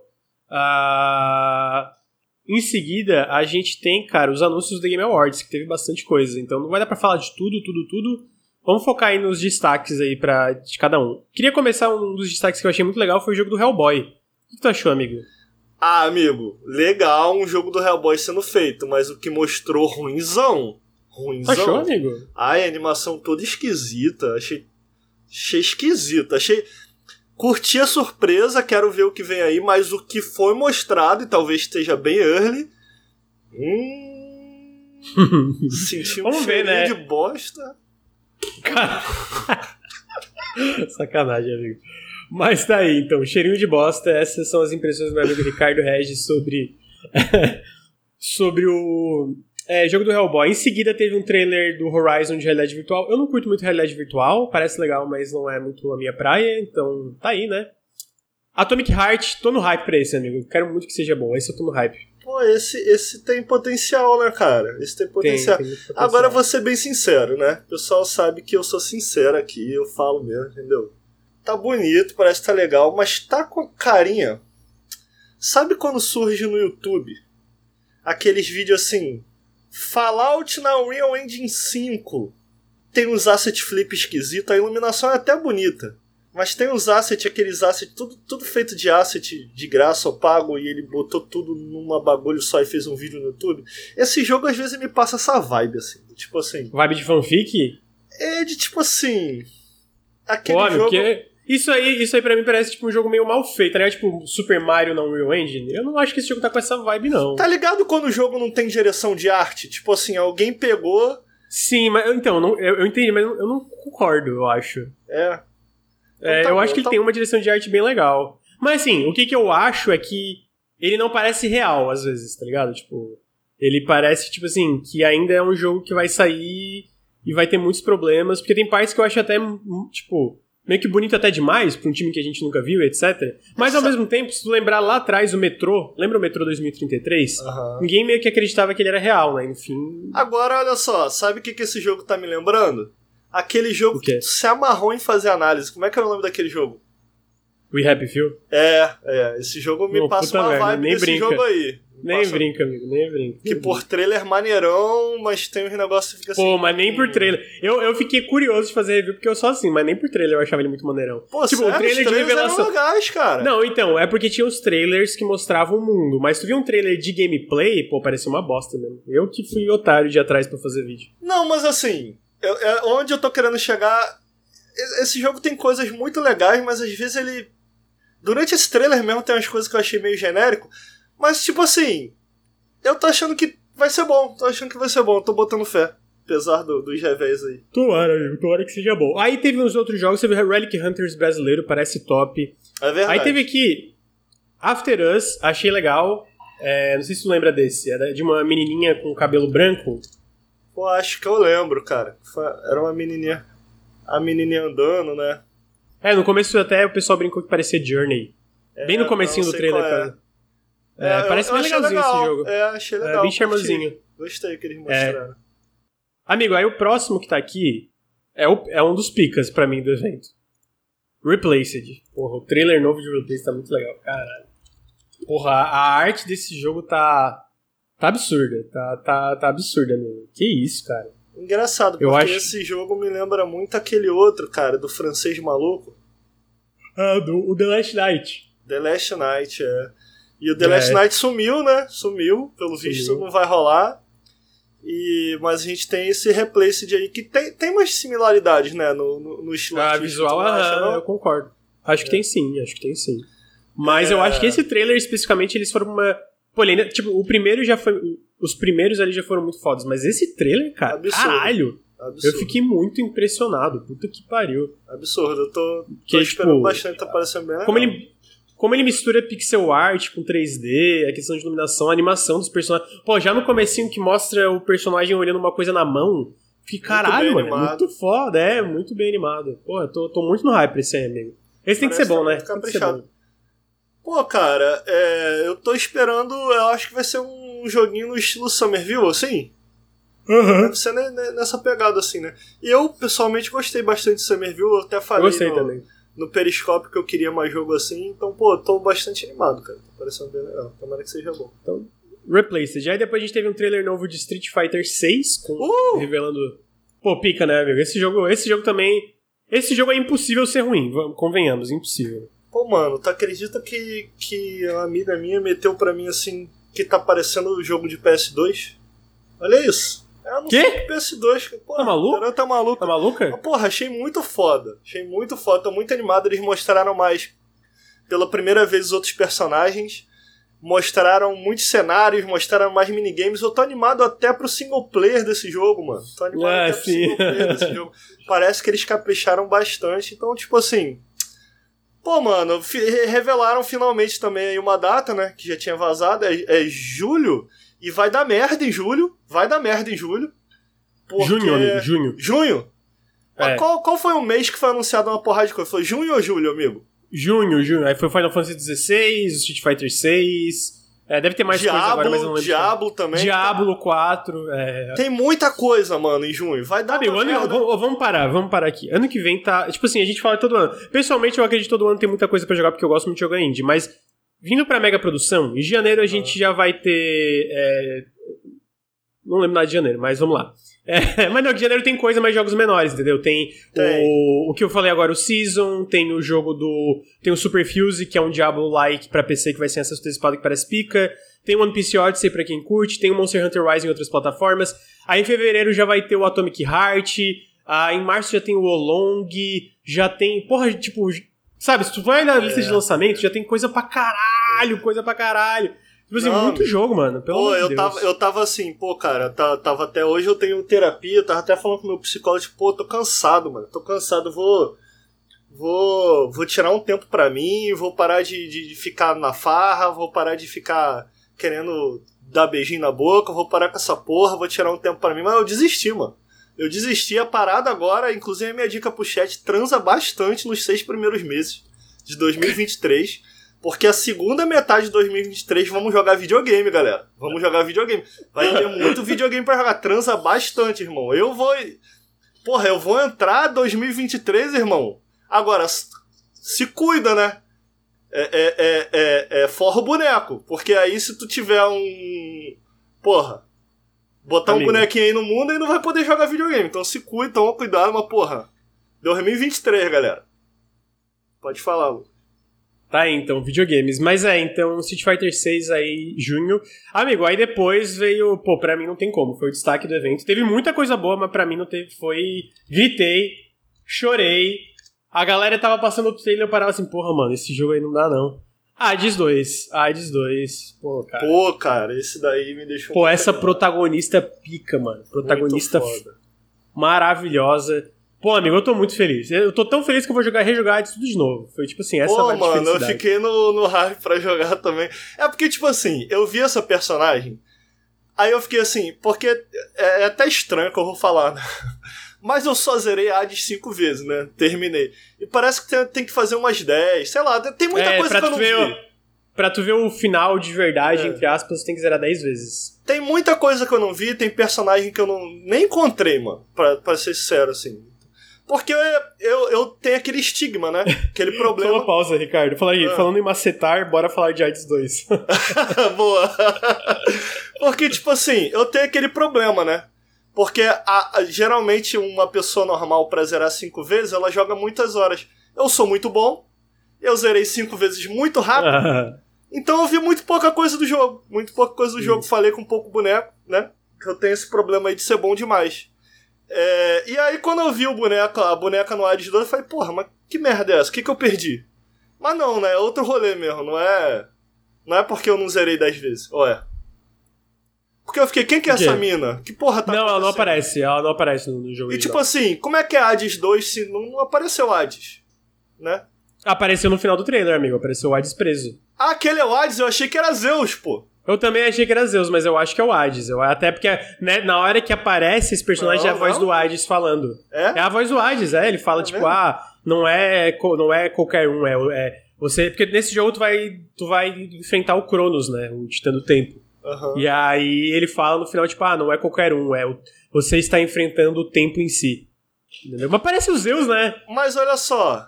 Mas foi a voz do Hades. Mas parece o Zeus. Nossa, mas é. Caraca, tá, tá, tá a cara do Zeus, mano. Tá, tá a cara do Zeus. né? É. Mas olha só.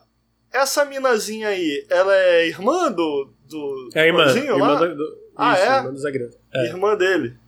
É. Mas com a mesma mãe, assim, ou com, com outra mina? Pô, daí eu, aí, aí tu tá perguntando demais. Os deuses né? são Não putão pra caralho. É possível que seja outra, né? São.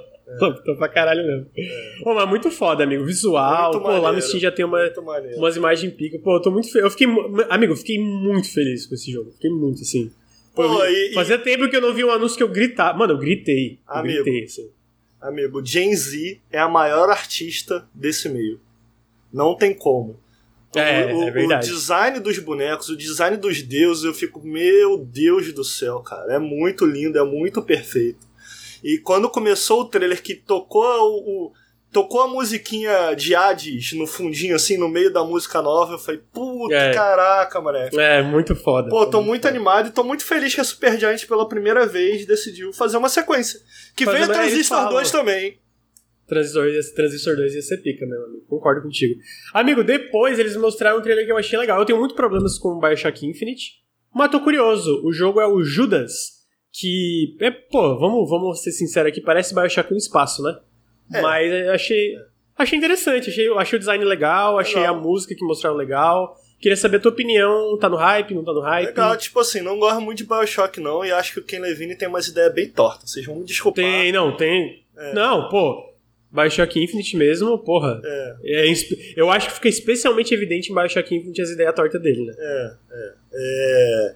Então, mas, mas tipo assim, apesar de ter ideia torta, tu tem que apreciar o que o maluco fez. O conceito de Bioshock é muito interessante, tá ligado? O próprio é, System Shock antes também, né? É, pô, é, é interessante. O maluco, o maluco manda bem. Agora, gostei muito de tudo que eu vi, mas esse jogo tá num. tá num. um, um problema de desenvolvimento sério, não tá? A gente tem umas notícias. Então, ficou muito tempo. Aparentemente, o que que eu- pelo que eu entendi, ele ficou muito tempo em problema de desenvolvimento, mas deve ter começado a chegar na, na linha de chegada, digamos assim, porque o Geoff Keighley, quando ele- eles revelaram esse jogo, ele falou que ele teve na Ghost Story, jogou várias horas do jogo, é, e que já vai sair em 2023, né?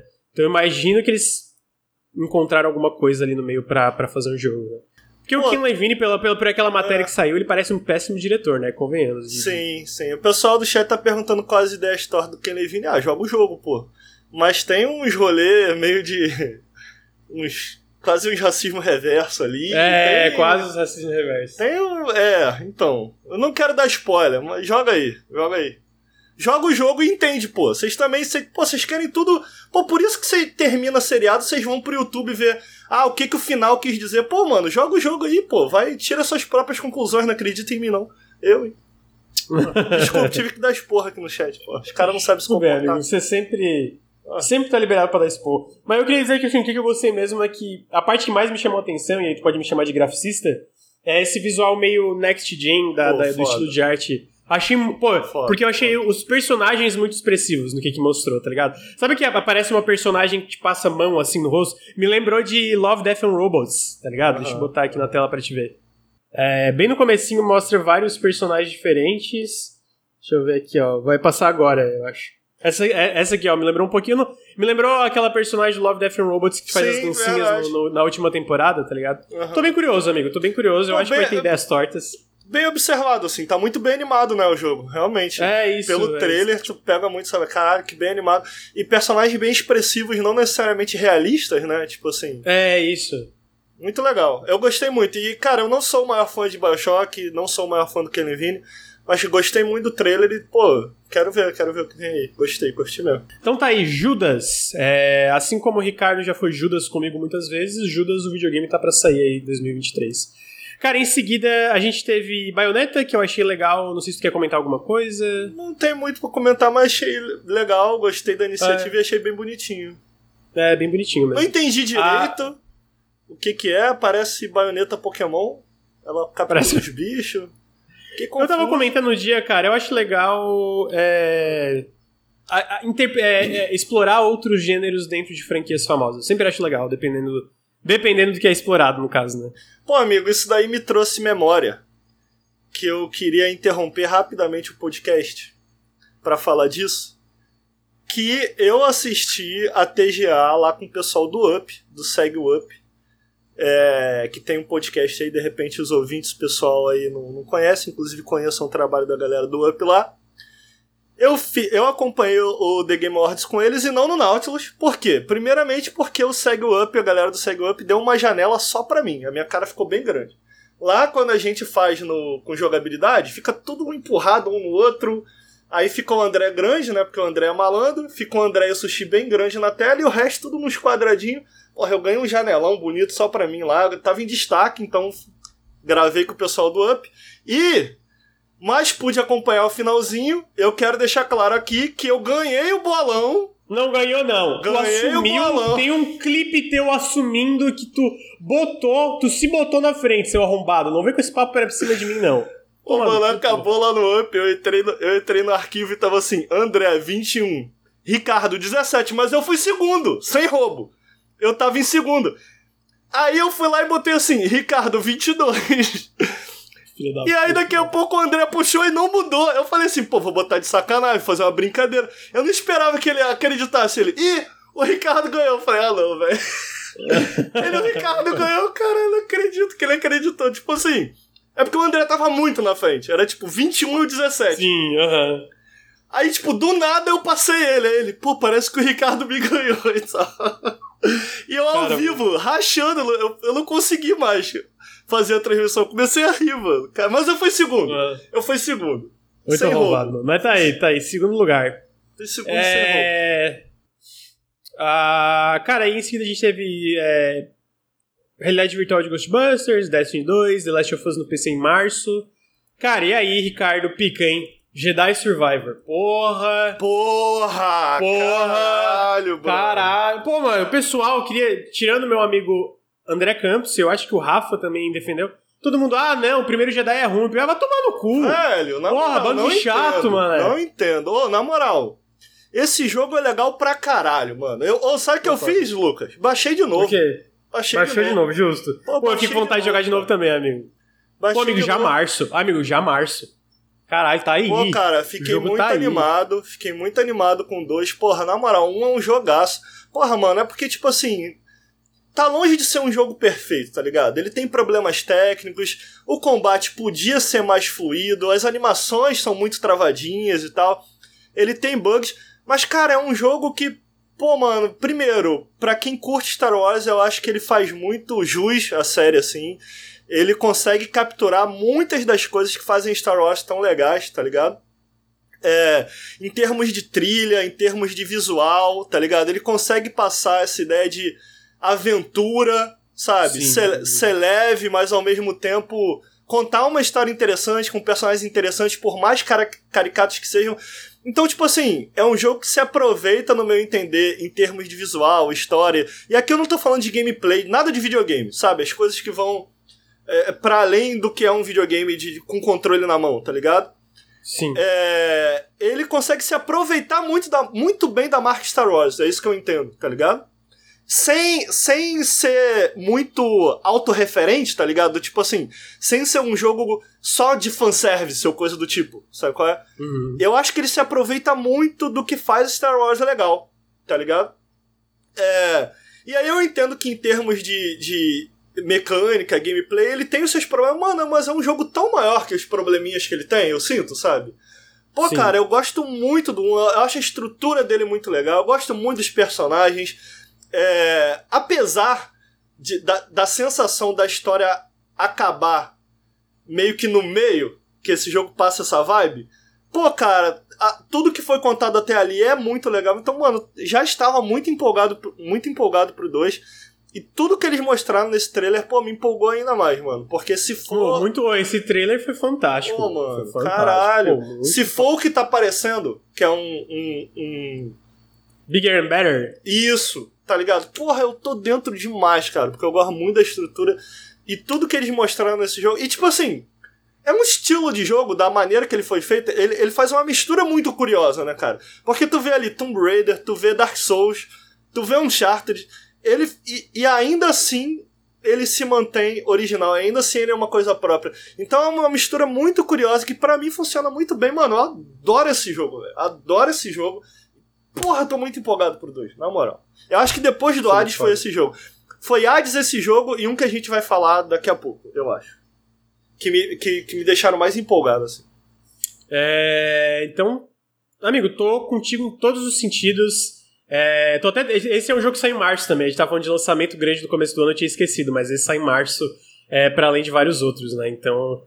Pô, cara, é foda. Eu, papo reto, tem muito eu, eu, tô, eu tô tentando mais jogar no Xbox, né? Que nem eu te falei. Porque se não é pra fazer vídeo, eu prefiro porque para mim é mais leve. Parece que eu não tô. Eu, eu acho que tu vai me entender. Eu adoro jogar no PC, mas mesmo às vezes quando é só jogar sem compromisso, eu ainda fico às vezes meio vídeo na cabeça, tá ligado? Não, eu acho que o Xbox. Eu, eu acho que o Xbox eu me desligo mais disso, então, tipo, eu pensei, putz, cara, tem esse jogo que eu quero, tem o Yakuza novo que vai sair ali em fevereiro, tem esse Star Wars, sai em março, tem o, remake de Dead Space que parece fantástico, mano, que sai em janeiro. Eu, tenho, aí, eu tenho um porém, meu único porém é que. Um, porra, a galera vai ficar meio puta comigo, mas, mano, papo reto. Faz, sei lá, mais de 10 anos que eu jogo no PC. Mano, é foda jogar 30 FPS. Eu realmente não gosto mais. Ah, não, total, eu concordo. Não, eu concordo. Não, se tiver modo 60 FPS, eu pretendo pegar. Porque então, o Calisto. É o Calisto, apesar de ser um jogo. Pô, pra mim o Calisto é um jogo next gen, amigos. Não sei se chegou. Sim, é, visualmente. Porra, é absurdo. Tá é, pô, cara, absurdo é, é, é absurdo. E ele tem um modo de 30 lá com ray tracing absurdo uhum. no Series X, mas ele tem um modo 60 que roda super bem. Então a minha expectativa é que seja parecido, ainda mais com a Respawn sabendo como um jogo de ação 60 FPS é importante. E esse trailer é em 60 FPS, então eu tô de meio, ah, tomara, tá ligado? É, o que eu ia, Mas realmente, ia, né, vamos ver. O que eu ia adicionar é que uma das coisas que me fazem ficar muito à vontade jogando no Series X, eu não sei se vai continuar assim até o fim da geração, acho que não, mas é a gente sempre ter essas versões, pelo menos optimizadas pro Series X e S, as versões do Series X estarem a 60 FPS. Isso me faz jogar muito mais no console, mano. Isso me trouxe de volta pra console, de verdade. Porque eu gosto muito do meu Series X, mas eu não tenho dúvida. Toda vez que eu compro um jogo e ele é 30, eu falo, ah, foda-se essa merda, não, não quero. É. Tipo assim, não Sim, quero, mano. Total. Sério, tem que é, o, o, eu, vou te, eu vou te falar que o A Plague Tale eu até tô indo, mas a maioria também ficou agoniado. Eu lembro que eu peguei o Gotham Knights pra fazer review, porque eu pensei, cara, vai rodar melhor no meu. É. Vai vai rodar melhor no meu Series X. E eu imagino que de fato rodou. Só que o Gotham Knights não tem modo de 60. Mano, e o Gotham Knights não tem justificativa. Desculpa, ele é um jogo bonito, mas eu não acho que tem nada ali que é tipo, meu Deus, isso aqui é Next Gen ao ponto de não poder ter um modo de 60 FPS, sabe? Eu acho que é má otimização mesmo. No caso do Plague Tale, eu até entendo o lançamento só ter a 30, porque realmente eu acho que é visualmente muito impressionante. Mas eu também acho que dava pra sacrificar alguma coisa pra ter os 60 FPS, ainda mais jogando Callisto Protocol, tá ligado? O Callisto Protocol é absurdo e mesmo assim tem um modo de 60 FPS. Mas vamos ver, vamos ver. Eu espero que continue. É, continue. Bastante. Continue. Ter bastante modo de 60 FPS nos jogos, no caso, né? É, em seguida, cara, a gente teve Earthblade, pô, fiquei muito feliz também. É o jogo novo do pessoal de Celeste. E eu achei maravilhoso o trailer. Não sei se tu lembra desse, amigo. Ah, sim, não, pô. Tô, esse foi maneiro também. Parece um pô, Metroidvania, a sensação que passou é, eu, eu, eu achei muito interessante que eles comentam no. Eles fizeram um blog, um post, um post no blog deles, né? E eles comentam é, que apesar de ter certas coisas de Metroidvanias, como né, habilidades novas que desbloqueiam novas áreas, o mundo é muito mais como é que tu traduz seamless? Sabe, tu ainda tu pode explorar de uma forma muito mais livre do que o Metroidvania tradicional. E aí eles brincam que por enquanto eles chamam o jogo de Exploration Game em vez de um Metroidvania tradicional, mas que eles podem estar errado lá pra frente. Mas que para eles faz sentido esse termo. Mas eu queria dar um destaque aqui, cara, pra arte no geral. A gente tá vendo aqui, apare aparece os, é, os retratos dos personagens, que é claramente o traço da Amora, né? Que ela também fez o, os personagens Celeste. A pixel art, que eu sei que também que o, é, é, putz, é, é Pedro, eu tô quase certeza que é Pedro, espero que eu não esteja errando o nome agora. E, pô, a arte desse jogo tá muito legal, cara. É uma, é uma pixel art muito característica, sabe? Sim. Tipo, verdade. me lembra Super Nintendo, assim, é- era Super Nintendo de um jeito muito legal, assim. Pô, eu acho que esse jogo, eu até brinquei, o, o GOT de 2024 já tem dono aqui. Porque Pô, o cara, Celeste tô foi o meu GOT de animado. 2018, né? Sim, Celeste foi muito foda, tô bem animado, gostei muito de tudo que eu vi, assim. E achei legal, tipo assim, eles fazendo um jogo com combate, assim, né? Porque Aham, sim. a gente sabe que uma das coisas. Pô, se tem uma das coisas que Celeste é absurdo. É no plataforma não só level design muito bem feito, como um plataforma em termos de.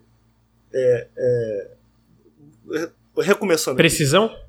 É, exatamente. É, não só o level design é muito bom, como as mecânicas de controlar o personagem é muito preciso, muito gostoso, e aí misturar isso com combate, porra. Tô Pica, empolgado, né? tá ligado? Tô empolgadíssimo, empolgado. concorda. Então achei... Concordo, amigo. Eu tô muito tô empolgado animado. também. É, e aí em seguida a gente teve, deixa eu ver aqui, é, Dune Awakening, que é um survival MMO de Duna. Tá bonito, dá pra dizer que tá bonito. Não sei se vai ser legal ou não, mas visualmente eu achei que tá bem caprichado, Ah, assim. MMO, né? Pô, nem É, tá é eu, concordo, eu concordo, eu concordo. É. Aí a gente teve uma demo do Forspoken que eu baixei, mas não joguei ainda. Teve... Ih, muita gente falando mal, hein?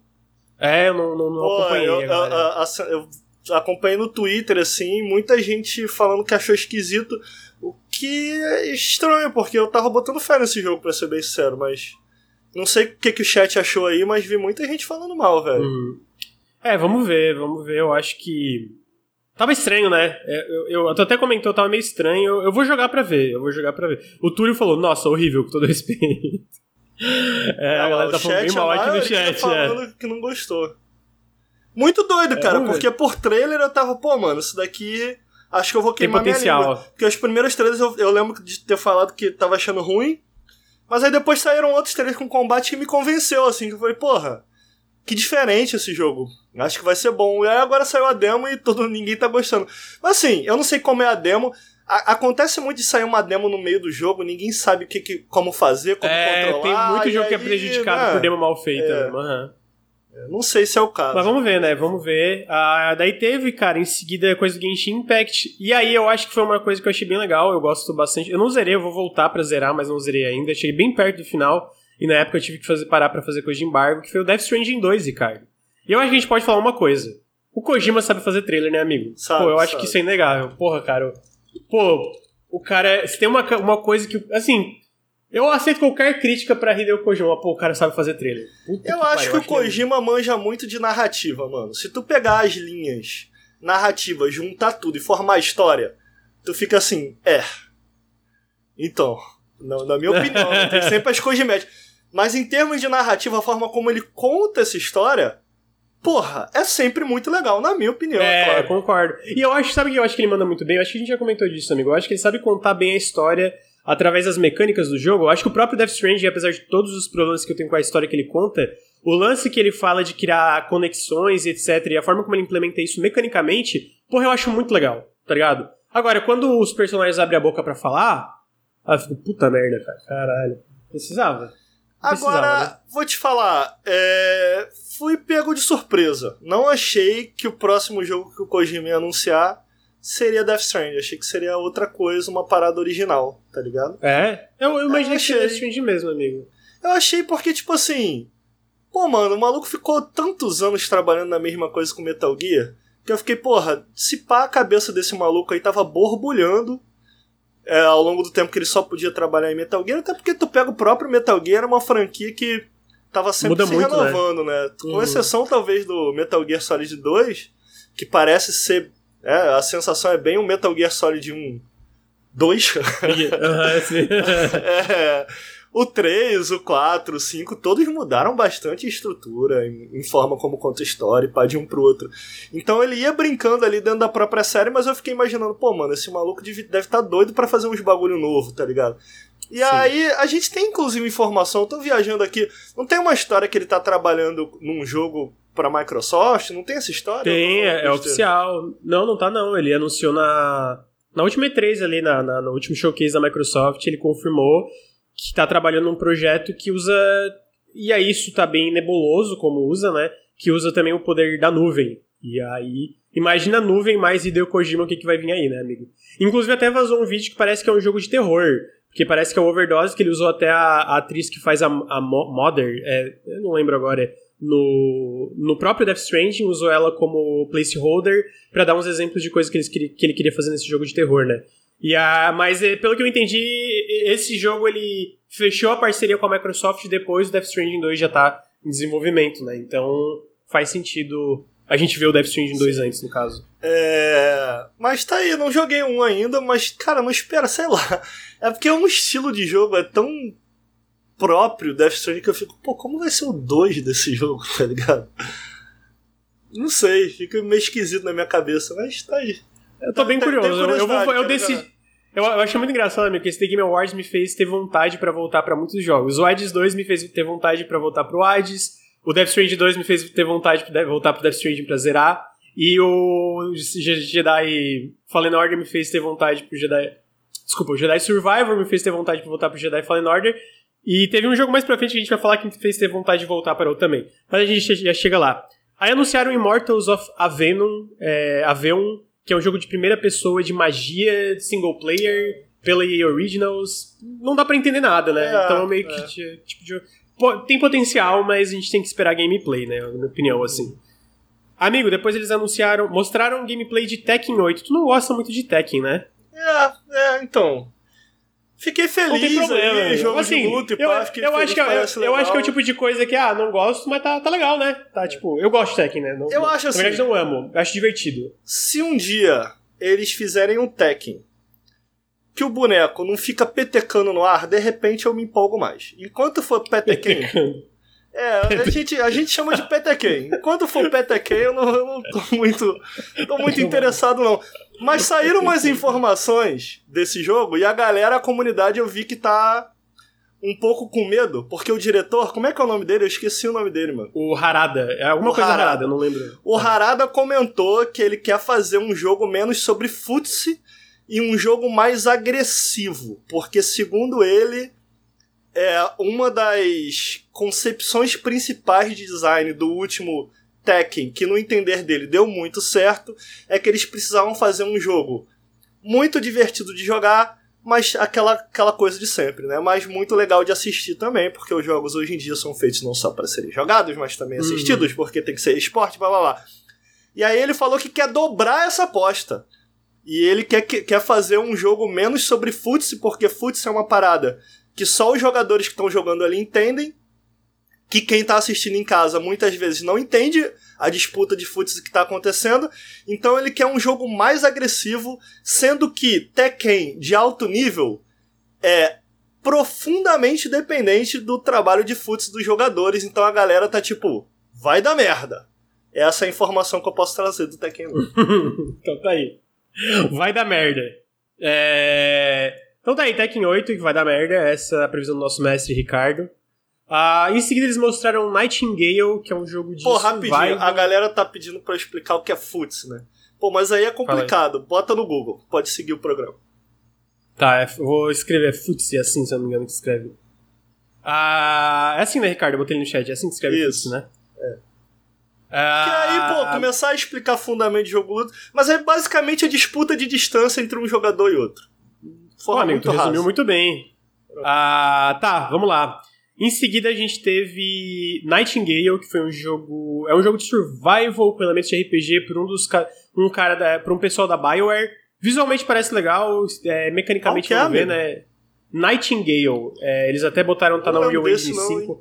Amigo, deixa eu te pedir um favor. Ah. Baixa Fortnite no teu Series X. Ih, tô com vontade de jogar, sabia? E joga uma partida. Não, sabe por quê, amigo? Porque eles botaram agora o Fortnite nesse capítulo novo na Unreal Engine 5.1. E aí eles estão usando aquelas features que eles anunciaram, a Nanite, a, a Lumen, que é aquela iluminação Ray Tracing Global Illumination. Amigo, papo reto, tá? Absurdo. É um dos jogos mais impressionantes da nova é geração. É Por quê? Porque além de rodar muito bem, é, além de ser muito bonito, roda 60 FPS. Mano, no Series S com Global Ray Tracing, Global Illumination Ray Tracing, 60 FPS, mano. Porque usa reconstrução de imagem, usa uma técnica de reconstrução da imagem da, da, da Unreal Engine 5. Então baixa e dá uma olhada. Pô, eu, eu tô falando porque eu, eu jogo por causa dos pontinhos, e aí eu vi no Series S, ah, no cloud, quando tu joga pelo cloud, é sempre a versão do Series S, né? E aí eu baixei no Series X pra ver. Porra, tá muito absurdo, amigo. Tá amigo, mas absurdo. eu vou te falar um negócio aqui. Depois que inventaram o DLSS, reconstrução de imagem por IA, ninguém mais quer saber de optimizar o jogo, né? Porra, é, tô ficando bem, irritado isso. com essa porra já, hein? Eu fui. Eu tava jogando o Sackboy com a consagrada. E aí. Porra, ela tá com uma 3080 Ti, mano. Tá ligado? Tu bota o bagulho sem DLSS, cai FPS. Que porra é essa? Tá ligado? Aí tu bota. Pô, mas pelo que eu entendi, o Sackboy tá meio mal otimizado. Não é todo. Né? Porque, por exemplo, o Uncharted, pelo que eu entendi, ele tá bem otimizado, mesmo sem DLSS, eu falei merda. Tá, tá, mas, pô, tá, tá rolando muito disso aí, de tipo assim, ah, como que a gente faz Não é o Ray rodar... Tracing, amigo. Não é o Ray como, Tracing. Como que faz para rodar o jogo a 4K 60 FPS? Ah, uma DLS... 3080 Ti consegue. Não, não precisa otimizar. Faz um DLSS e eles rodam no DLSS. Porra, que raiva, mano. Agora ninguém mais quer optimizar porra nenhuma por causa dessa porra de reconstrução de imagem. Daqui a pouco a gente vai estar tá jogando o jogo igual aquela merda daquela IA que ficou fazendo todo mundo feio pra caralho. no Twitter e a galera batendo palma pra essa porra. Pô. Eu, hein? amigo, eu tenho, eu, eu, eu tenho que concordar contigo com esse lance da IA, tá? Tamo junto. Pô. Mas, assim, mas de verdade, eu, eu, eu, eu, eu imploro, amigo, eu sei que tu curte esse lance de tecnologia nova pra tu baixar o Fortnite e dar uma olhada. Eu acho que, eu acho que por esse jogo mesmo tu já consegue ver que, tipo, independentemente da qualidade do jogo, qualquer coisa. Visualmente eu acho que já tá muito legal esse jogo, mas eu acho que o Fortnite tu pega bem a diferença que a iluminação faz, etc. Eu recomendo, amigo, que tu assista o vídeo da Digital Foundry. Eles detalham Fortnite? bem como é que funciona. É, o último que eles lançaram de Fortnite, que eles detalham bem como é que funciona a Lumen, a Nanite, etc. Mano, muito pica. Pô, Isso legal. me deixa muito animado pros próximos jogos exclusivos de Next Gen que usam essas features da Unreal Engine 5. Especialmente da The, The, Coalition, do Gear 5. Porque o The Gear 5 já é absurdo, né? Imagina com essas porra aí que eles estão usando a Unreal Engine 5. Pô, pode crer. Pô, bem lembrado, mano. Agora eu vou te falar, Lucas. Mano, um monte de jogo anunciado aí no The Game Awards. Gostei do The Game Awards, inclusive. Mas tu citou aí mais cedo. Pô, ainda tô muito incomodado com uma sensação. Uma sensação de que, porra, a gente não tem muita coisa tipo next gen, né? Eu tô sentindo. Não tem, é. Não, é que Pô. quase tudo é cross gen, né, amigo? Por causa dos problemas de, de, de chip, etc. De não ter o. De essas empresas não conseguir vender, né? Então, tipo, elas não têm, elas não conseguem suprir a demanda. Então, muita coisa é cross-gen. Eu acho que agora, em 2023, que a gente realmente vai começar a ver coisas exclusivas da Next Gen. O Jedi Survivor é exclusivo. Se eu não me engano, o Dead Space Remake é exclusivo. Eu não acho que o Dead Space Remake se justifica como um exclusivo da Next Gen, mas sabe, entendeu? O Callisto Protocol mais... é cross, né? Cross Gen. É, mas o Callisto é, é, um que eu fico, caralho, isso é Next Gen. É, mas é muito engraçado que tu vê o Callisto, ele claramente já é um jogo otimizado para essa Next Gen, porque tu sabe que o Xbox One X ele tem uma. Eu acho que ele tem uma GPU mais forte que a do Series S, né? Tenho quase certeza que é uma parada assim. Ou ele tem mais memória RAM. É uma parada assim. Tá. Mas, eu não sei se é uma GPU mais forte ou só tem mais memória RAM disponível. Então, por exemplo, questão de resolução, o Xbox One X costuma se dar mais bem do que o Series S. Mas a, a Digital Foundry fez uma análise e o, especificamente o Callisto Protocol, ele roda muito melhor no Series X do que no, no Xbox One X, no Series S, desculpa, do que no Xbox One X ou no PS4 Pro. Porque ele é um jogo otimizado para nova geração, né? E daí ele tira mais vantagem do, do, do, do Series S ali, etc. É, o vídeo, o vídeo da Digital Foundry sobre esse jogo é muito interessante. Eu sempre gosto de ver, né, esses vídeos quando. Uhum. Ainda mais esses jogos que trazem bastante coisa next gen. É que apesar dele ser cross-gen, pô, dá uma olhada depois, mano. Como que eles fizeram o jogo ao redor de Ray Tracing. Como o Ray Tracing é, é absurdo, faz é diferença. Muito interessante, muito interessante. Como os materiais mudam. Tipo assim, por ser um jogo que foi feito, a sensação pensado com Ray Tracing, o quanto muda, né? Quando você tira o Ray Trace da jogada. Eu achei muito interessante. Esse jogo, pô, mano, eu admito, eu dei um play nele só pra ver, porque, tipo, a gente tem tão pouca coisa que eu olho e falo. Pô, mano, esses visuais são next gen, tá ligado? E é curioso, porque ele é um Unreal 4, né? Não é o Callisto? É um Unreal 4, é uma, é a versão mais avançada da Unreal 4, basicamente. O Luir me corrigiu aqui que o Lumen não é Ray Tracing, ele está correto, é uma uma técnica que simula, né, Ray Tracing, uma alternativa por software, né, não por hard hardware. Ah, interessante. E aí, mas que funciona similar porque tem um lance de Global Illumination e tem muitas visualmente aplica muito do que o Ray Tracing faz, né? Isso Entendi. o Digital Foundry explica muito melhor que eu, para deixar claro. Então depois dá uma olhada no vídeo que é muito bom. É que o Luli tá escutando o podcast, eu acho. Dá um beijo pro Luli aí que hoje passou um pouquinho da, do horário. É, cara, e depois a gente teve. A gente tava aqui no Nightingale, a gente teve a data do Baldur's Gate 3 agosto de 2023. Tá no hype, amigo? Ainda bem que o Luiz não tá aqui. Cara chato. Porra, o jogo tá parecendo maneiríssimo, tá bonitão. Tô animado, tô animado. Tô querendo muito 1.0. Pô, vou ser sincero, mano. Não sei se vou jogar assim que sair, não, porque esses jogos são longos, né, cara? São, são muito, né? É, e, e se for partir do que a Larian fez nos outros jogos da série Divinity, melhoraram muito com o tempo também. Então não sei se vou jogar no, no no lançamento, mas tô feliz por esse jogo existir por estar tá sendo feito pela Larian. E o Luiz cala uhum. a boca. Ah, não, porque é, é, Divinity 3, porque o combate é igual ao Divinity. Ah, mano, foda-se, tá maneiro. É, porra, tá bonitão, mano. Porra, tá bonitão. Tá, tá é, tá bonitão. Então tô empolgado, tá, tô achando é. que tá. Tô empolgado também, tô, tô achando que vai vingar. Tô achando que vai vingar bem, mano. É, eu achei estranho porque eu, eu acho que o Luiz tá estudando porque ele me corrigiu aqui no, no Telegram, mas ele não, não te xingou no chat. Mas deve vir daqui a pouco o xingamento. Ah, em seguida a gente teve, cara, Wayfinder, Ricardo, que é o novo jogo do Joe Madureira, da, do estúdio do Joe Madureira. É, vai sair pra PS4, PS5 e PC no lançamento. Queria saber o que, que tu achou dele. Ele é um action oh, RPG meio light MMO, né? Pô, mano, né, eu achou? tava assistindo lá no Up, eu falei, esse homem aí nunca fez um jogo ruim, ele desconhece fazer um jogo ruim. Dark Side Genesis foi maneiro, é... Dungeon Crawler, não é isso? Dungeon Crawlers, se eu bem me lembro, foi maneiro. Dungeon Crawlers? Não é Dungeon Crawlers o nome? Não é Battle Chasers? Vocês falam? Battle Chasers? Por que, que eu tô com Dungeon Caralho, Crawlers? Amigo. É outra coisa, cara. Battle Chasers, Battle Chasers foi maneiro.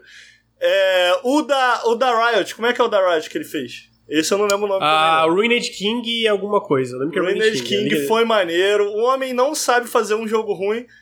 E eu falei isso quando ele apareceu no The Game Awards. Eu falei lá na, na, na live do TGA, porque a galera do, do, do Up é, é leiga, né? Não entende muito de videogame como eu. Não, não sabia, eu trouxe a informação lá pra galera do Up.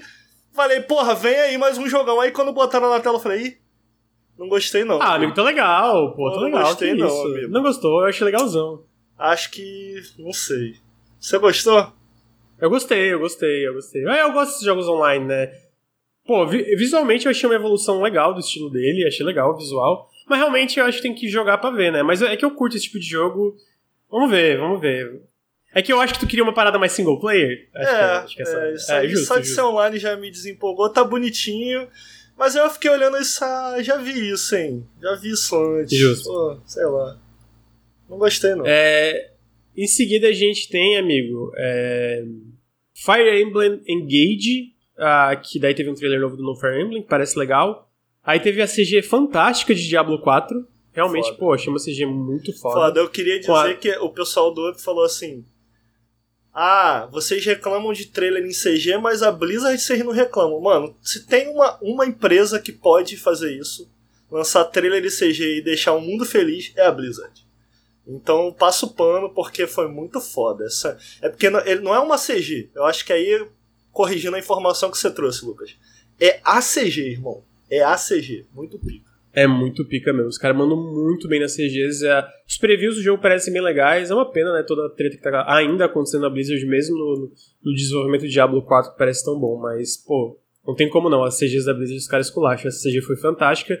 Data de lançamento, junho é, de 2023. Putz, eu tô sem a data específica aqui, mas é junho, tá bom, né? Até lá vocês podem botar no Google a data específica. Não, né, acho que é 6 do 6, não é?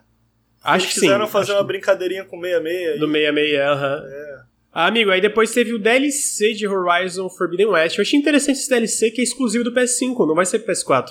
O, o Burning Shores. A argumentação da, da Guerrilla é que eles estão fazendo uma, uma coisa mais ambiciosa do que o jogo base em questão estética e visual. É, e aí eles droparam o PS4 para otimizar a versão de PS5, o que eu entendo. Mas é estranho, né?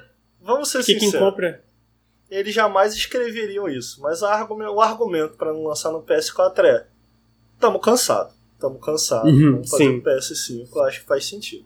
É, então tá aí. Aí em seguida teve o Blue Protocol, que é um MMO da Bandai Namco, parece bonitinho. É, não sei se vou jogar porque eu não tenho muito tempo pra MMO, mas visualmente achei Qual caprichado. que é esse? É meio anime, sabe? Um MMO meio, ani- meio ani- anime assim. Ah, ah lembrei. Lembrei. É Genshin.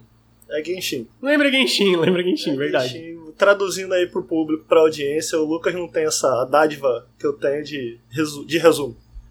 É Genshin Amigo. da Bandai aí.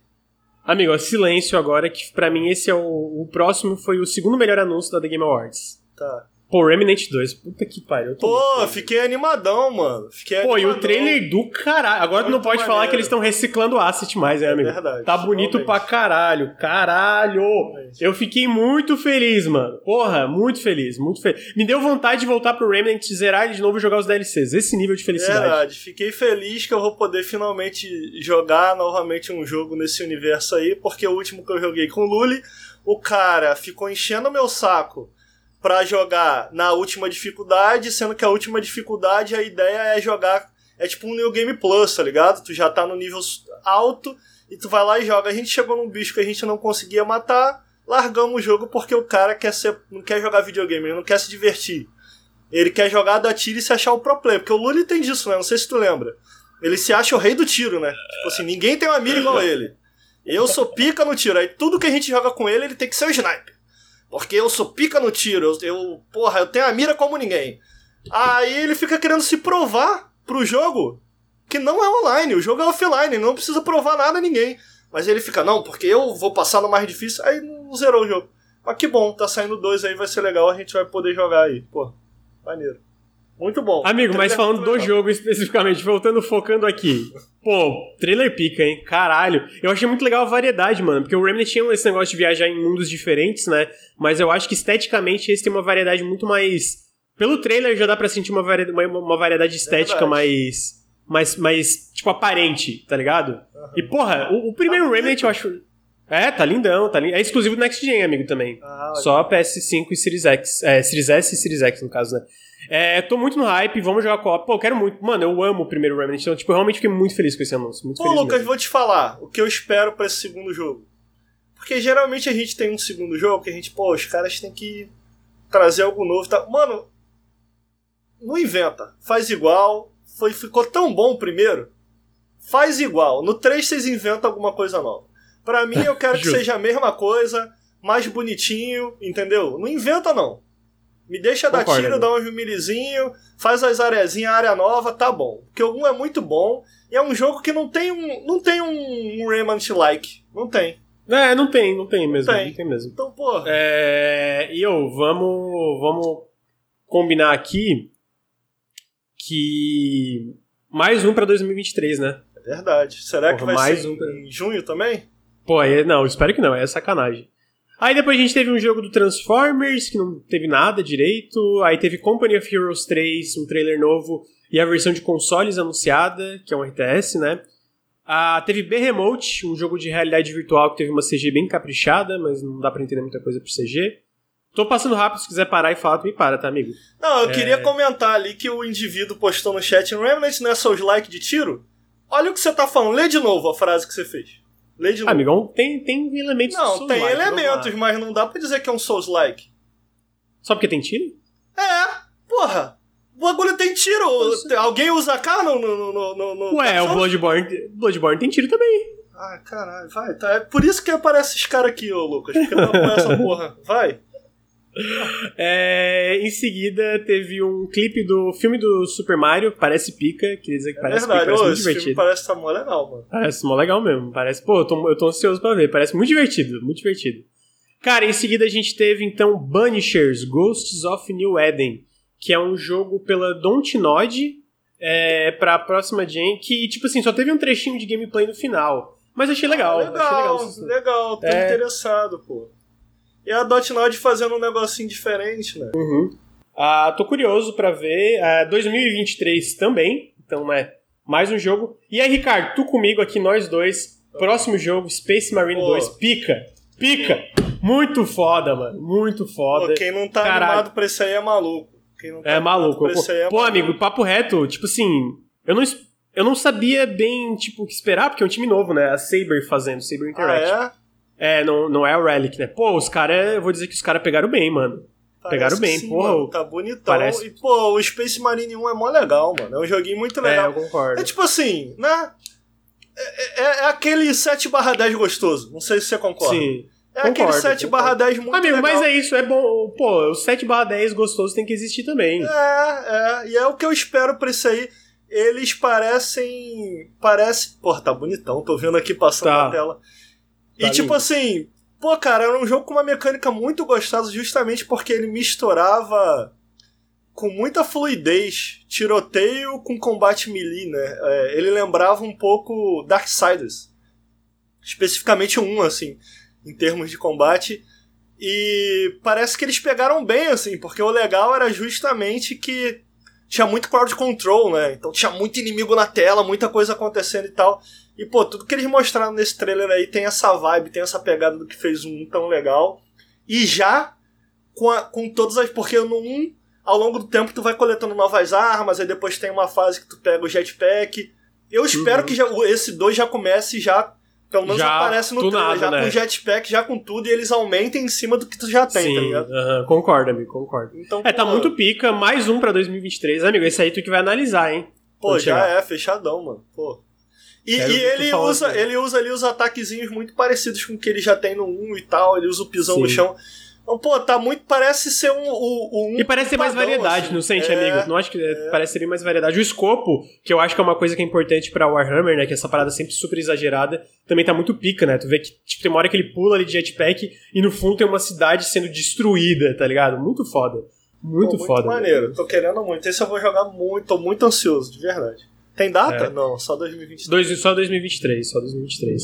É, em seguida a gente tem um chamado Meet Your Maker, que é do pessoal do Dead by Daylight, se não me engano, achei meio estranho. É, de novo, me para, tá, se quiser falar. Crash Team Rumble, achei estranho. Achei O que, estranho. que né, é? É achei. Dota? É Dota de Crash? Cara, é, não é Dota, é, é um... Me, me parece um Hero Shooter, um, sabe Hero Shooter tipo Overwatch? É, de... de Crash, assim. Achei Mas estranho. Hero Shooter sem shooter fica difícil também de te levar a sério. Não tem shooter. É, deve ter. É, então, por isso que eu falei estranho. Talvez se a gente tiver uma gameplay melhor, dá, dá pra entender melhor. Mas eu não entendi direito o jogo, a verdade é essa. Assim, eu bem da verdade. Tudo que os fãs queriam é o oposto desse jogo. É o oposto desse jogo, concordo. É, cara, em seguida a gente teve Lords of the Fallen. Visualmente bonito, mas acho que vai ser ruinzinho. Visualmente é bonito, acho que a gente pode concordar o isso. um também é bonito. Tá, É, que tá, justo, tá ligado? Não, assim, Eu ó, acho assim- eu não acho muito, eu não acho muito. Eu É, acho eu- muito eu- bonito. Assim, eu, eu não sei se tá sendo pela mesma galera, mas eles fizeram aquele meio cyberpunk, que é uma merda, vocês vão me desculpar. Como é que é o nome daquele meio Não, é outra galera. Esse aí, É o galera. pessoal que fez o Cyberpunk The Surge tá fazendo o Atlas Fallen pela Focus, que parece legal. E esse é uma, uma equipe nova que tá junto com a CI Games fazendo esse Lords of the Fallen. Entendi, eu ia comentar que pelo menos agora eles têm mais experiência em fazer jogos do gênero, mas nem isso. Então, cara, vai ser uma merda. Me desculpa, chat, me desculpa, ouvinte. Não tem. Não temos esperança pra esse jogo aí, mas tá bonito, tá bonito. Tá bonito, então tá aí. Depois teve Crime Boss, que é um mu- muito estranho. Oh, É, me lembra o que, que você achou desse? Cara, então, eu achei interessante o conceito, mas eu vi uma gameplay e eu fico na dúvida.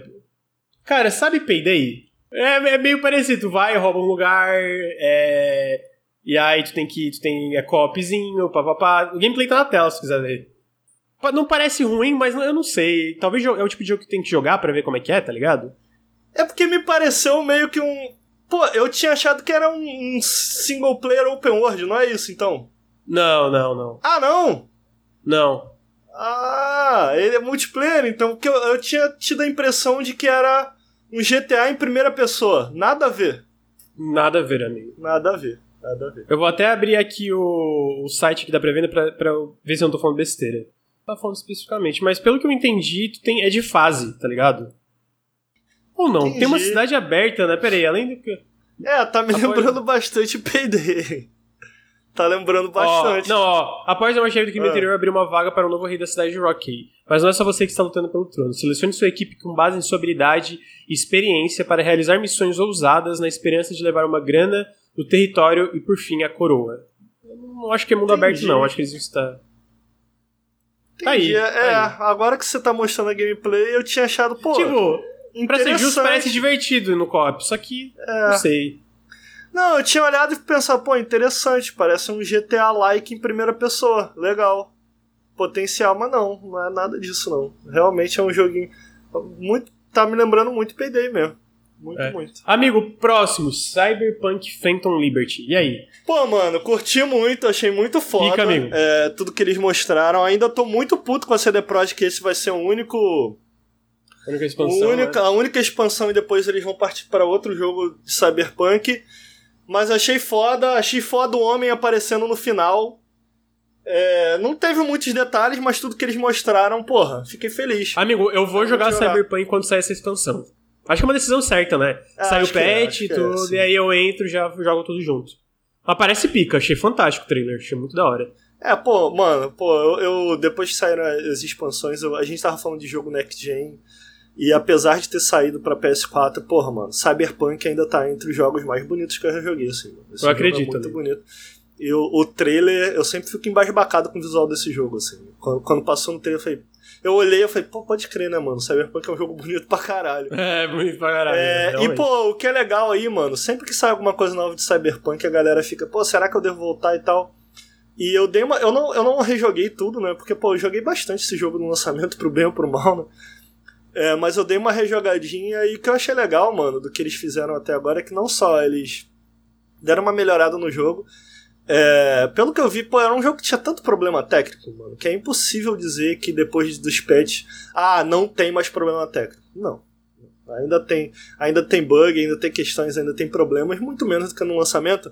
Mas o que eu achei legal é que, pô, assim que eu saí, eu falei, ih, eu nunca tinha visto isso. Então tem vários NPCs novos com comportamentos novos, com roupas novas. Então, sabe coisas pequenas? Por exemplo, no último patch eles adicionaram os personagens agora, eles abrem um guarda-chuva quando começa a chover. Sabe essas coisinhas pequenas? Ah, dão- mas faz diferença, eu, eu acho que faz diferença esse tipo de e, coisa. pô, achei muito legal que eles estão trazendo esse tipo de coisa, não só consertando, tá ligado? Não só, tipo, ah, acertando o bug, como eles estão trazendo. Tem personagens com roupas novas, tá ligado? Tem personagens com Uhum. certas partes do distrito que eles deixaram de usar certas roupas, eles usam outras e tal.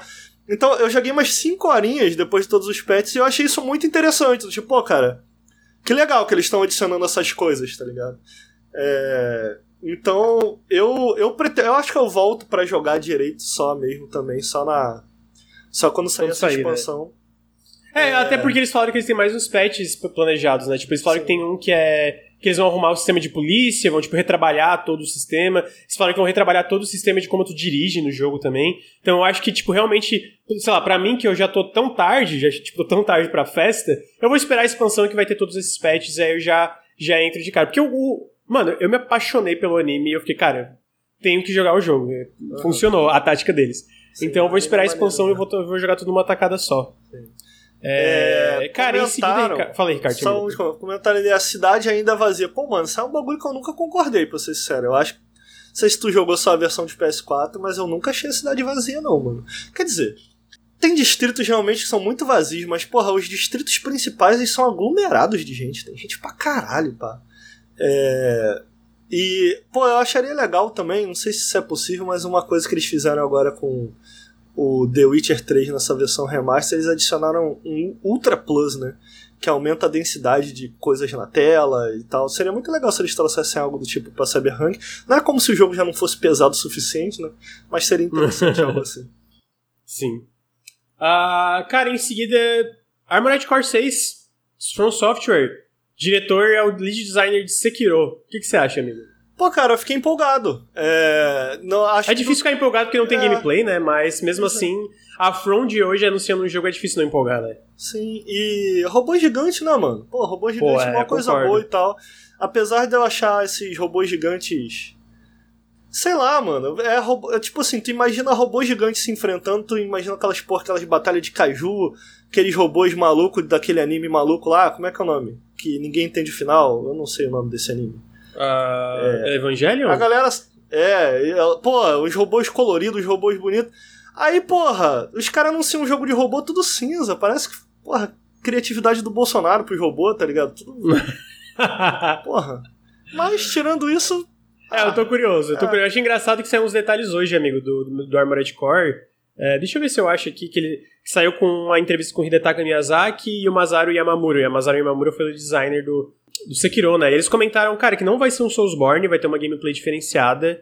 É, eles ainda querem focar em customização de robôs, é, querem focar. Pelo que eu entendi, vai ser mundo aberto, ou pelo menos a mesma, mesma estrutura de um, de, um, de, de um jogo de exploração Souls, né? Que é meio mundo aberto.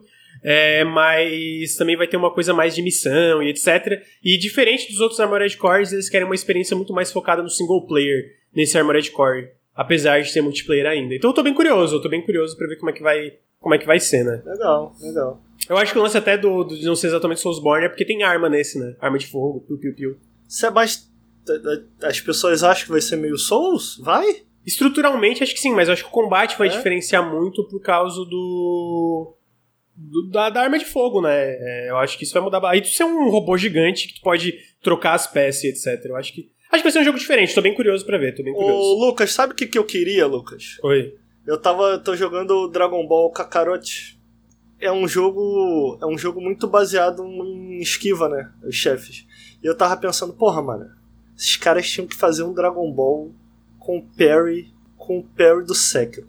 Porque aí ia ser maneiro. O boneco. Que tipo, no Dragon Ball Kakarot só ataca, ataca, ataca, esquiva, ataca mais, esquiva, ataca mais.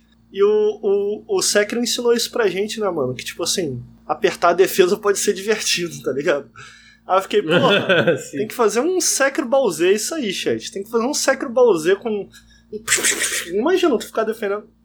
Por motivo nenhum eu tô falando isso terminei meu, meu pensamento. Justo, amigo. Bom, boa, boa, boa observação. É, depois a gente teve um trailer novo do Wild Hearts, que é aquele Monster Hunter da Koei Tecmo. Parece legal. É... Monster Hunter já é ruim. O clone, então. Ah, é, pronto. Começou, virou hater do nada. Depois de jogar 700 horas. Amigo, pra finalizar, achei um encerramento top, tá? Final Fantasy XVI. Tá do caralho. Porra, eu achei muito Pô, pico tá, o trailer. Mano, tá. Tá absurdo, mano. Puta que pariu, caralho. Eu Nossa, sei. eu achei o trailer. Eu achei o trailer incrível cara. Incrível, é assim, tudo, tudo, tudo, tudo. O que, ah, que você achou, amigo? Pô, mano, eu não sei o que os fãs de joguinho que fica parado vão achar, porque, né, a galera gosta de Final Fantasy aí atacar devagar. Mas, pô, eu nunca zerei, eu continuo. Eu, eu achei que eu ia. Isso ia mudar no, nesse ano, porque eu comecei a jogar Final Fantasy VII, mas como de praxe, eu come, tudo que eu começo a jogar em live eu não termino. É, não terminei Final Fantasy VII, então ainda continuo com o meu recorde de nunca ter zerado nenhum Final Fantasy, mas porra, Final Fantasy VII é muito pica. É, aquele combate action dele é muito pica. E esse jogo parece estar tá abraçando completamente, né? Tipo assim, o combate 100% ação. Ele me lembra até, não sei se eu tô viajando, ele me passa até uma vibe meio Devil May Cry às vezes, assim, mano. Tá Aham. Mas o, o, lead designer do, do, do Devil May Cry 5, ou pelo menos um dos leads lá principais é, do combate, é o que tá trabalhando no combate desse jogo. Faz sentido ter certas similaridades, né? Pô, gostei muito, cara. Gostei do clima, gostei do visual. Eu acho esse visual mó bonito desses bonecos que parecem de Final Fantasy XII. Não sei se é o mesmo cara que tá trabalhando. Aí eu, não, um, eu não sei mais lembra também, né? Sei lá, tem um olho que é específico. É o olho dos bonecos de Final Fantasy XII, o cabelo dos bonecos de Final Fantasy. É mó bonito, é um estilo de arte mó bonito, diferente. Eu não sei se é o mesmo maluco, não. Mas gostei muito de tudo, cara. Pô, é difícil não sair desse trailer impressionado. Muito difícil. É, muito difícil, eu concordo. É muito difícil mesmo. Tem que ter muita vontade, eu acho, pra não trailer impressionado, assim. Só os mil graus. Mas então esse foi o último. Oh, tá aí. A gente falou que esse jogo sai em junho também? Uh, falou, né? Acho que falou. Ah, não lembro. Final Fantasy XVI, Diablo 4, Street Fighter 6, a porra toda em junho. E com isso a gente chegou ao final da pauta do Café com Videogames. Ricardo, muito obrigado, amigo. Eu tô com saudade de ti, amigo. Pô, pode crer, mano. Tava com saudade de participar de um podcast de encher o saco do chat. Deu, deu uma audiência também, ó, hoje. Bom, é, é verdade, com quase 400 gente. pessoas. Tu é popular, né, amigo? Game, não, é Game Awards, amigo. Game Awards. É, também, também. Acho que é os dois, acho que é uma mistura dos dois. Tá bom. Mas tem recadinho, amigo? Recadinho final pra galera? Não tem, hoje eu não tenho recadinho, não. Tô, não tô tem? trabalhando então, tá, então... muito. Tô, te entendo, te fechar entendo. aqui, vou, vou continuar trabalhando igual um maluco, mas fiquei feliz de participar falando galera. É. Então. Queria agradecer todo mundo aí que tá ao vivo, quase batemos 400 pessoas hoje. Agradecer a todo mundo que vai escutar no feed. A gente tá finalmente botando em dia os podcasts, tá quase lá, falta só dois, eu acho. Ah, é, amigo, por que, que tu não cagou e, e deixou um buraco? Não, Você é legal ter tudo em dia. trabalhar. Não, é legal ter tudo em dia, amigo. Até porque às vezes fica desconexo, faz uma piada no anterior e no próximo ninguém entende. É legal ter tudo em dia. É... Se você tá no feed de podcast, segue a gente em twitch.tv barra nautiluslink. Café com videogames toda segunda-feira de manhã. Periscópio toda sexta-feira à tarde. E a gente faz outras lives aí durante a semana. O Henrique tá obcecado com o Dwarf Fortress, então se quiser ver Dwarf Fortress, tá aí, né? Ah, vocês podem apoiar a gente em apoia.se barra Nautilus ou picpay.me barra canal Nautilus, todo apoio faz muita diferença. Segue a gente no youtube.com barra nautiluslink, segue a gente no Instagram, arroba, arroba nautiluslink, tá bem top lá, hoje já vai ser os lançamentos da semana. Uh, e se você está na Twitch, segue a gente também nos feeds de podcasts. Com isso, a gente chega ao final do Café com Videogame 107, gravado no dia 12 de 12 de 2022. Ricardo, muito obrigado pela sua presença. Ô, amigo, você tem que comprar uma lâmpada e tu tá com a cara escura. Tem que comprar um Eu sei, não, tá aqui. Não, eu tô, eu tô, eu tô com a, a ring light aqui, amigo. Eu só não ajeitei ainda por causa que a mudança tá em processo. Mas eu vou ajeitar, eu prometo. Mas, mas já sumiu o eco. Uma... Tu, tava, tu tava falando com eco, então significa que tu já tá mobiliando. Tá melhor o eco? Eu não, eu não tô mais ouvindo eco. Ah, que bom, porque daí eu, vou, eu tenho que gravar um áudio agora, essa semana, tomara que não tenha muito eco. É, então, obrigado, Ricardo, obrigado, chat, obrigado todo mundo no feed e até semana que vem. Tchau, tchau.